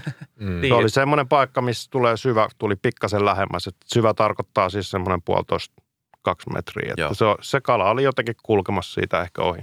Kyllä. Ja uskomaton, että se näki sen just sen sun perhoja. Niin, Kävi siihen ja, keskellä kesää. Mutta se on vähän niin kuin, yksi tuttu sanoi hyvin joskus, että, että se on kumma juttu, kun, että kun mä oon tuon yhden noiden kavereiden kanssa kalasta, niin aina niillä samoilla jätkillä on se hyvä tuuri siellä kalassa. niin, et, Et se on ehkä... on sit- muutakin. Niin, Mm. niin mutta et just tietyllä tavalla se on ehkä kuvastaa sitä, että siihen pitää vaan uskoa siihen. Mm. Ja niin aina kun se perho on siellä vedessä, niin kala voi sen ottaa, että Se on just näin. se on tärkeää. No niin, tässä olikin hieno, hieno story, story kesäkalastuksesta ja mulla tuli nyt semmoinen juttu mieleen, mitä olisi teki meillä aikaisemmin kysyä, mutta ei tullut kysyttyä, mutta sä mainitsit sun perhoista, niin nimen nyt sun kaksi luottoperhoa ja sitten se yksi ekstra perho, mikä saattaa Aa, joskus, joskus tota noin, niin Tämä on helppo. Mä aikoinaan sitonut perhoja tosi paljon ja, ja. ja tota, kilpailutkin siinä hommassa aika menestyksekkäästi. Ja sitten mä jossain vaiheessa mä sidoin niitä aika paljon niin kuin kavereille tilauksia vähän niin kuin myyntiin ja puolikaupallisesti. Ja sitten kun mä olin sitonut niitä tarpeeksi, niin jossain vaiheessa tulee se semmoinen kulminaatiopiste, että ei jaksa tai ei ehdi Kyllä, tai muuta. Ja mä haluan, että mun perhot, kalastusperhot, niiden pitää olla yksinkertaisia sitoja, niitä ne ei saa mennä sotkuun. Jep. Mm. Sitten Pattegrissen oli tullut, milloin se nyt tulikaan, niin mä siitä pidin, että tämä on hieno perho, mutta se on niin perhana monimutkainen sito, vaikka Joo. ei se nyt kauhean monimutkainen ole, mutta niin, kuitenkin. Mutta kuitenkin siinä on Sitten siitä piti tehdä yksinkertaisempi versio, niin sitten mä, siinä on lainaltu elementtejä sieltä sun täältä, mutta se on Pohjolan perhokalastuksessa aikoinaan esitelty se Hasses Reekka. Se on siis niin kuin yksinkertaistettu, hyvin paljon yksinkertaistettu Pattegrissen. Joo. Se on se, ja sitten kuparipukki. No niin, Sitten jos on joku päivä, että niin se ei, niin sitten semmoinen pieni harmaa Frede. okei. No, Eli mä kalastan aika pienillä perhoilla. Että, Miten toimiiko sun mielestä joku kuparipukkikin ihan hyvin näille Suomen rannikolla? joo, mä oon saanut sillä. No viimeisen, nyt tämän syksyn viimeisen kalan mä sain Tapanin päivänä vai 28. joulukuuta. Se tuli niinkin, niinkin tota, mielikuvituksettomasta paikasta kuin Helsingin Lauttasaaren eteläkäärestä kuparipukilla sekin Ah, tuli. okei. Joo. Kato, kato. Kyllä. Joo. Haluatko kertoa lyhyesti kuulijoita, aina kiinnostaa, aina kun puhutaan perhoista, niin sitten joku kuitenkin lähettää sit meille miestiä, että no mitä siinä Hassen perhossa on, niin mit, mitä materiaaleja siinä on, minkä Se on hyvin vähän. yksinkertainen. No se on tuossa kirjassa on kuva ja. Joo. siitä löytyy, mä voin tarkistaa sen tuosta lähdeluettelostakin, että mikä se oli se, missä se oli. Se on tota numeros 4 kautta 2015 Pohjolan perhokalasta ja Hasses Reekka, helppoa ja tehokasta. Se on siis tota, mä käytän tuommoista keskimäärin kutosen koukkuu, perhon runko on noin kaksi senttiä, ehkä pitkä, pitkävartinen koukku voi olla. Ensimmäisenä on sinne pienen nipun tavia, semmoisiksi niin suukappaleiksi, jos niitä katkarapuja on tonkinut ja katellut, niin Mm. ne. Sitten siihen tulee monofiilista poltetut siimat, vaan täpytetty tussilla mustaksi ne pallerot. Sitten tuollainen tuollainen niin lohenvärinen tai pinkki speihäkilä Mm. kierrettynä niiden eteen. Kierteeksi laitetaan tota monofiilia ja sitten vaan räikeitä pinkkiä, jotain duppingia. Mä duppaan sen löyhäksi, vedän sen kierteen ympäri ja sen jälkeen nypin, nypin sen neulalla ja harjan semmoiseksi tosi huntumaisen Mm. mm. Joo. perhon sitoo ehkä kuudes minuutissa. Okei, eli ei, ei enää mitään äkilääkää siihen sen jälkeen, vaan Ei, se on vaan ja- siellä takana joo. se, joo, ja No runko niin. vaan harjataan. Ja aika pieniä mä oon käyttänyt. Et mä mä niin kun Osa käyttää isoja perhoja, osa käyttää pieniä perhoja. Mä tykkään pieniä perhoja, mun mielestä ne kalastaa tosi hyvin. Ja sitten tuossa lajissa tulee heittämistä väistämättä tosi paljon, niin pienten perhojen heittäminen vähän kuin heittäisi tyhjää peruketta. Eli siis se on tosi helppoa. Mm. Kyllä, ja sulle ei tule sellainen epätoivon olo, että jos se perho on joku kymppiko kuparipukki, että ei, sehän on, kun, nä- sehän on kuin liikennevalo tuolla vedessä. että jos on kirkas vesi ja yhtä aurinko välähtää, niin sehän näkyy sinne niin kuin kyllä, tosi kauas. Kyllä. Mä siirron sen kuparipukin niin, että mä siirron siihen pikkasen ohuen pyystön koukun varren mittaisen ruskeat buktailia. Idea no. niin, että se ikään kuin tasapainottaa, että jos se perho on yhtä... Mä siirron aika ohutlankaisiin koukkuihin, että ne uppoisi hitaasti.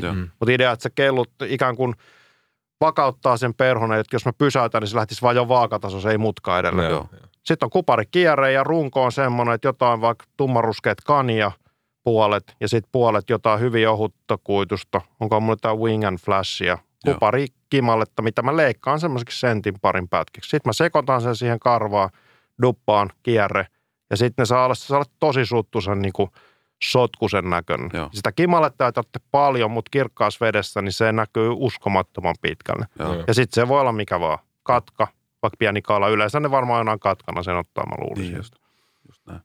Kyllä, siinä on aika hyvät tappavan toimivat perhot. Mä oon ajatellut sitä niin, että kun mä yksinkertaistan sen perhopuolen mulla on aina sama vapa, sama siima, samanlainen peruke, niin mun ei tarvitse miettiä niitä ollenkaan. Mm silloin mä mietin kaikkea sitä muuta. Mun huomio keskittyy siihen, että missä mä kalastan, miten mä kalastan, näekö mä sen kalan. Että mulla on, sit mä voin hieno saattaa sitä perhovälinearsenaalia, jos tarve. Mutta mä oon ajatellut, että mä eliminoin siitä yhtälöstä yhden osan kokonaan veke. Mm, Eli silloin mä keskityn näin. vaan siihen niin kuin itse kalastamiseen. Joo, kyllä. kyllä. Näin, se on, siihen mäkin uskon, uskon kyllä enemmän kuin niihin perhojen va- jatkuvaan vaihtamiseen.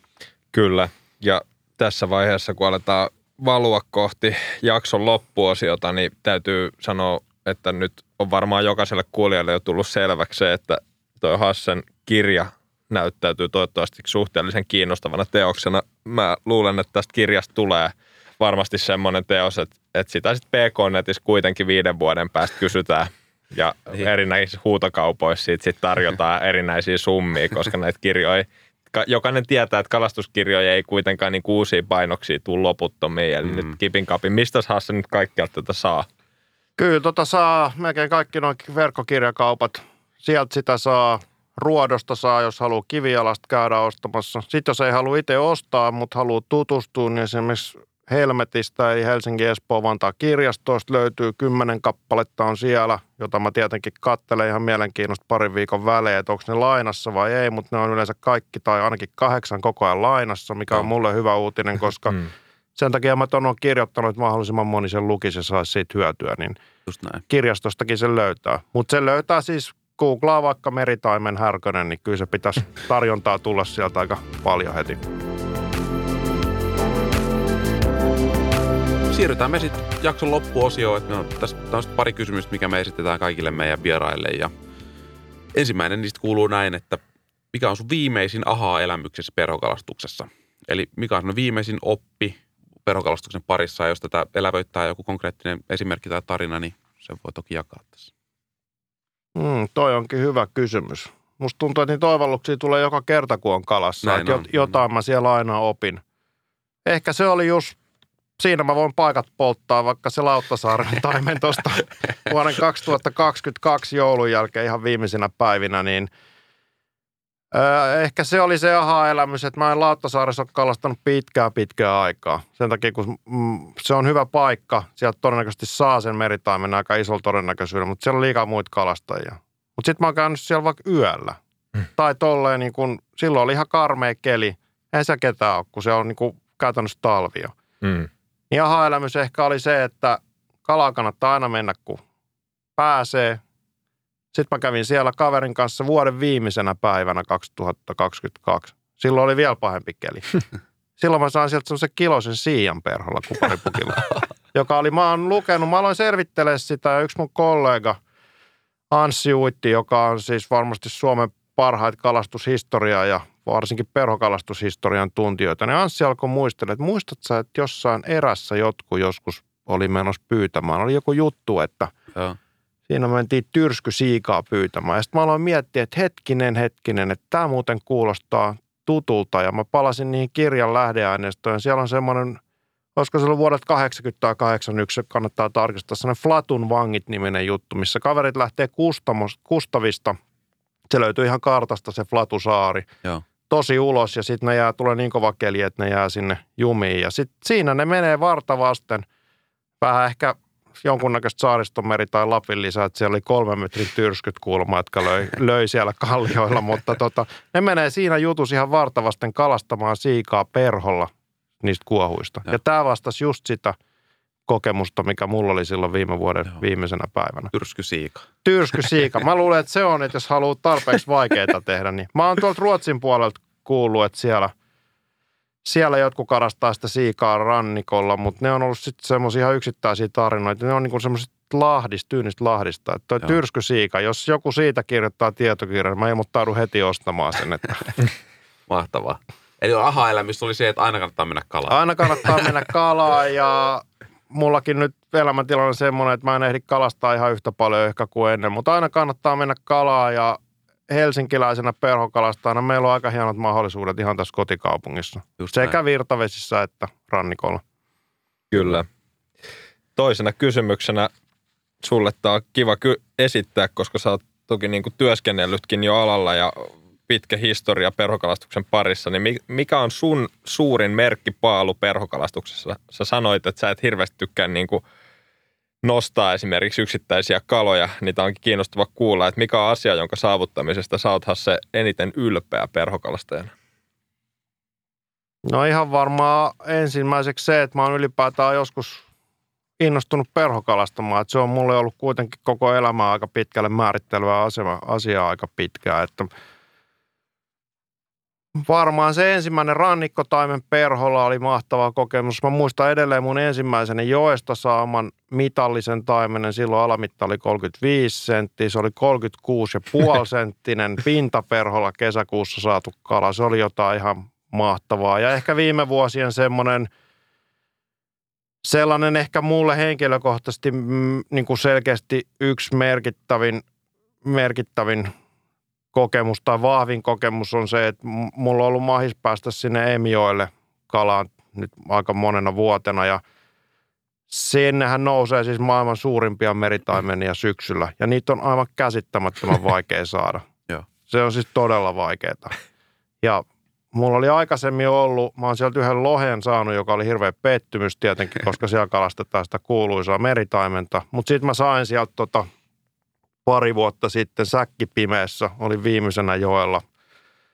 Joella ja sitten iski sellaisesta tietystä virraimusta. Se oli paikalliseksi tosi pieni kala, semmoinen kahden kilon kala, mutta sellaiseen putki, pieneen Mudler-putkeen, joka viisti vimmatusti siinä pinnalla. Ja sitten kun se tärppi tuli sieltä, jota mä olin odottanut niin kuin vuosia ja tehnyt, nähnyt niitä valtavia kaloja siellä. Ja niitä ei vaan niin kuin kukaan tunnu saavan. Muutamat, ne just ne, jolla on hyvä tuuri, niin niitä aina Niin, tuppaa ne samat jätkät sieltä saamaan. Mutta se oli jotenkin sellainen, tota, se oli niin, mä olin tehnyt sen kalan eteen. Siellä paikassa on kaikki muu kuin se itse kalastus tai sen kalan saaminen, kun se kalan saaminen on niin vaikeaa, niin se on kaikki se miljö ja se historia. Siellä on niin valtava se sadan vuoden urheilukalastushistoria. Siellä on kehitetty iso juttu ja se ainutlaatuinen meritaimen kanta. Mutta sitten kun mä sain sen oikein, oikein ihan pesun kestävän rasvaevällisen emin syystaimenen, niin se oli ehkä mulle semmoinen, se oli mulle tärkeä. Kyllä. Jollekin muulle se on kahden kilon pikku meritaimen, varsinkin siinä miljoissa niin kuin tosi pieni kala, mutta se oli jotenkin mulle ihan valtava, valtava hieno kokemus. Se on just näin. Se on just näin. Kyllä, ja tässä ennen kuin kiitetään Hassea, niin tota, täytyy sanoa vielä semmoinen tiisaus kuulijoille, että ne, jotka on tuota kirjaa lukenut, ehkä huomas sen, että me ei esimerkiksi puhuttu tässä jaksossa ollenkaan Tanskan kalastuksesta.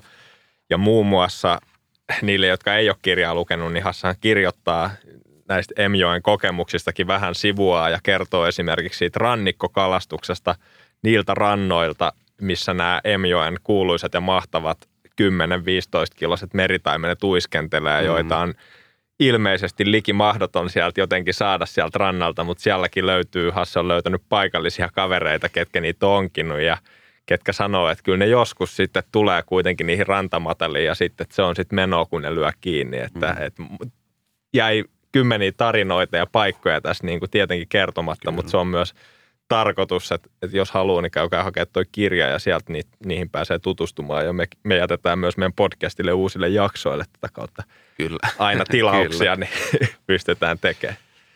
Mutta tota, ennen kuin mennään tämän jakson päättävään iltasatuun, joka on Ote Hassen kirjasta, niin mä ainakin henkilökohtaisesti kiitän suuresti Hasse, että saatiin vieraaksi. Kiitos tosi paljon, tosi kiva, Kiva, että mä, tämä on mun suosikkiaihe, mistä mä jaksan puhua vaikka, vaikka 15 podcast-jaksoa putkeen, että jos joku jaksaa vaan kuunne, kuunnella. Että, että sen mä ehkä sanoisin vielä loppukaneettina, että älkää tehkö tosta liian vaikeeta. Ja Mm. se kalan saaminen ei ole kauhean vaikeaa kuin oikeassa paikassa. Ja nauttikaa siitä kalastuksesta. Se ei ole pelkkää sen kalan saamista, vaan sen, se kalastus on varsinkin tuossa lajissa, niin se on niin kokonaisvaltainen upea elämys. Ne paikat on upeita ja siellä tuntee itsensä pieneksi siellä meren rannalla. Ja Mm. Siihen kannat, sille kannattaa antaa aikaa. Kyllä, juu, se, on, se on juuri näin ja silloin kun tämä jakso tulee ulos, niin me eletäänkin varmasti jo aika kiivasta meritaimenen kevätkalastusaikaa täällä Suomessa ja jos joku nyt vielä epäilee, että lähteekö kalaan, niin haluatko Juhana sanoa ennen iltasatua jotain, joka on viimeinen motivaattori jokaiselle aloittaa nyt se ensimmäinen meritaimen reissu? Mä en tiedä, oliko sulla jotain tiettyä mielessä. Ei mulla ole mitään, mitään sen kupempaa kuin, että lähtekää kalaa ja, ja uskokaa itseenne. Kyllä. Kuulen ison loiskahduksen, mutta nostaessani katseeni perhosta en näe kalaa, vaan vedessä renkaina leviävät aallot. Odotan hievahtamatta muutaman minuutin. Kutkuttava jännitys hiipii hitaasti vapaa ja siimaa piteleviin sormiin. Lähempänä vilahtaa pyrstönkärki pinnassa. Sen jälkeen veteen piirtyy pari ujoa pyörättä. Taimenet ovat täällä. Astun eteenpäin. Matkani meritaimenten kanssa jatkuu. Näihin sanoihin päättyy myös Hassen kirja. Ja me kiitetään tästä jaksosta ja palataan seuraavien jaksojen parissa taas. Kiitos. Kiitos. Thank you.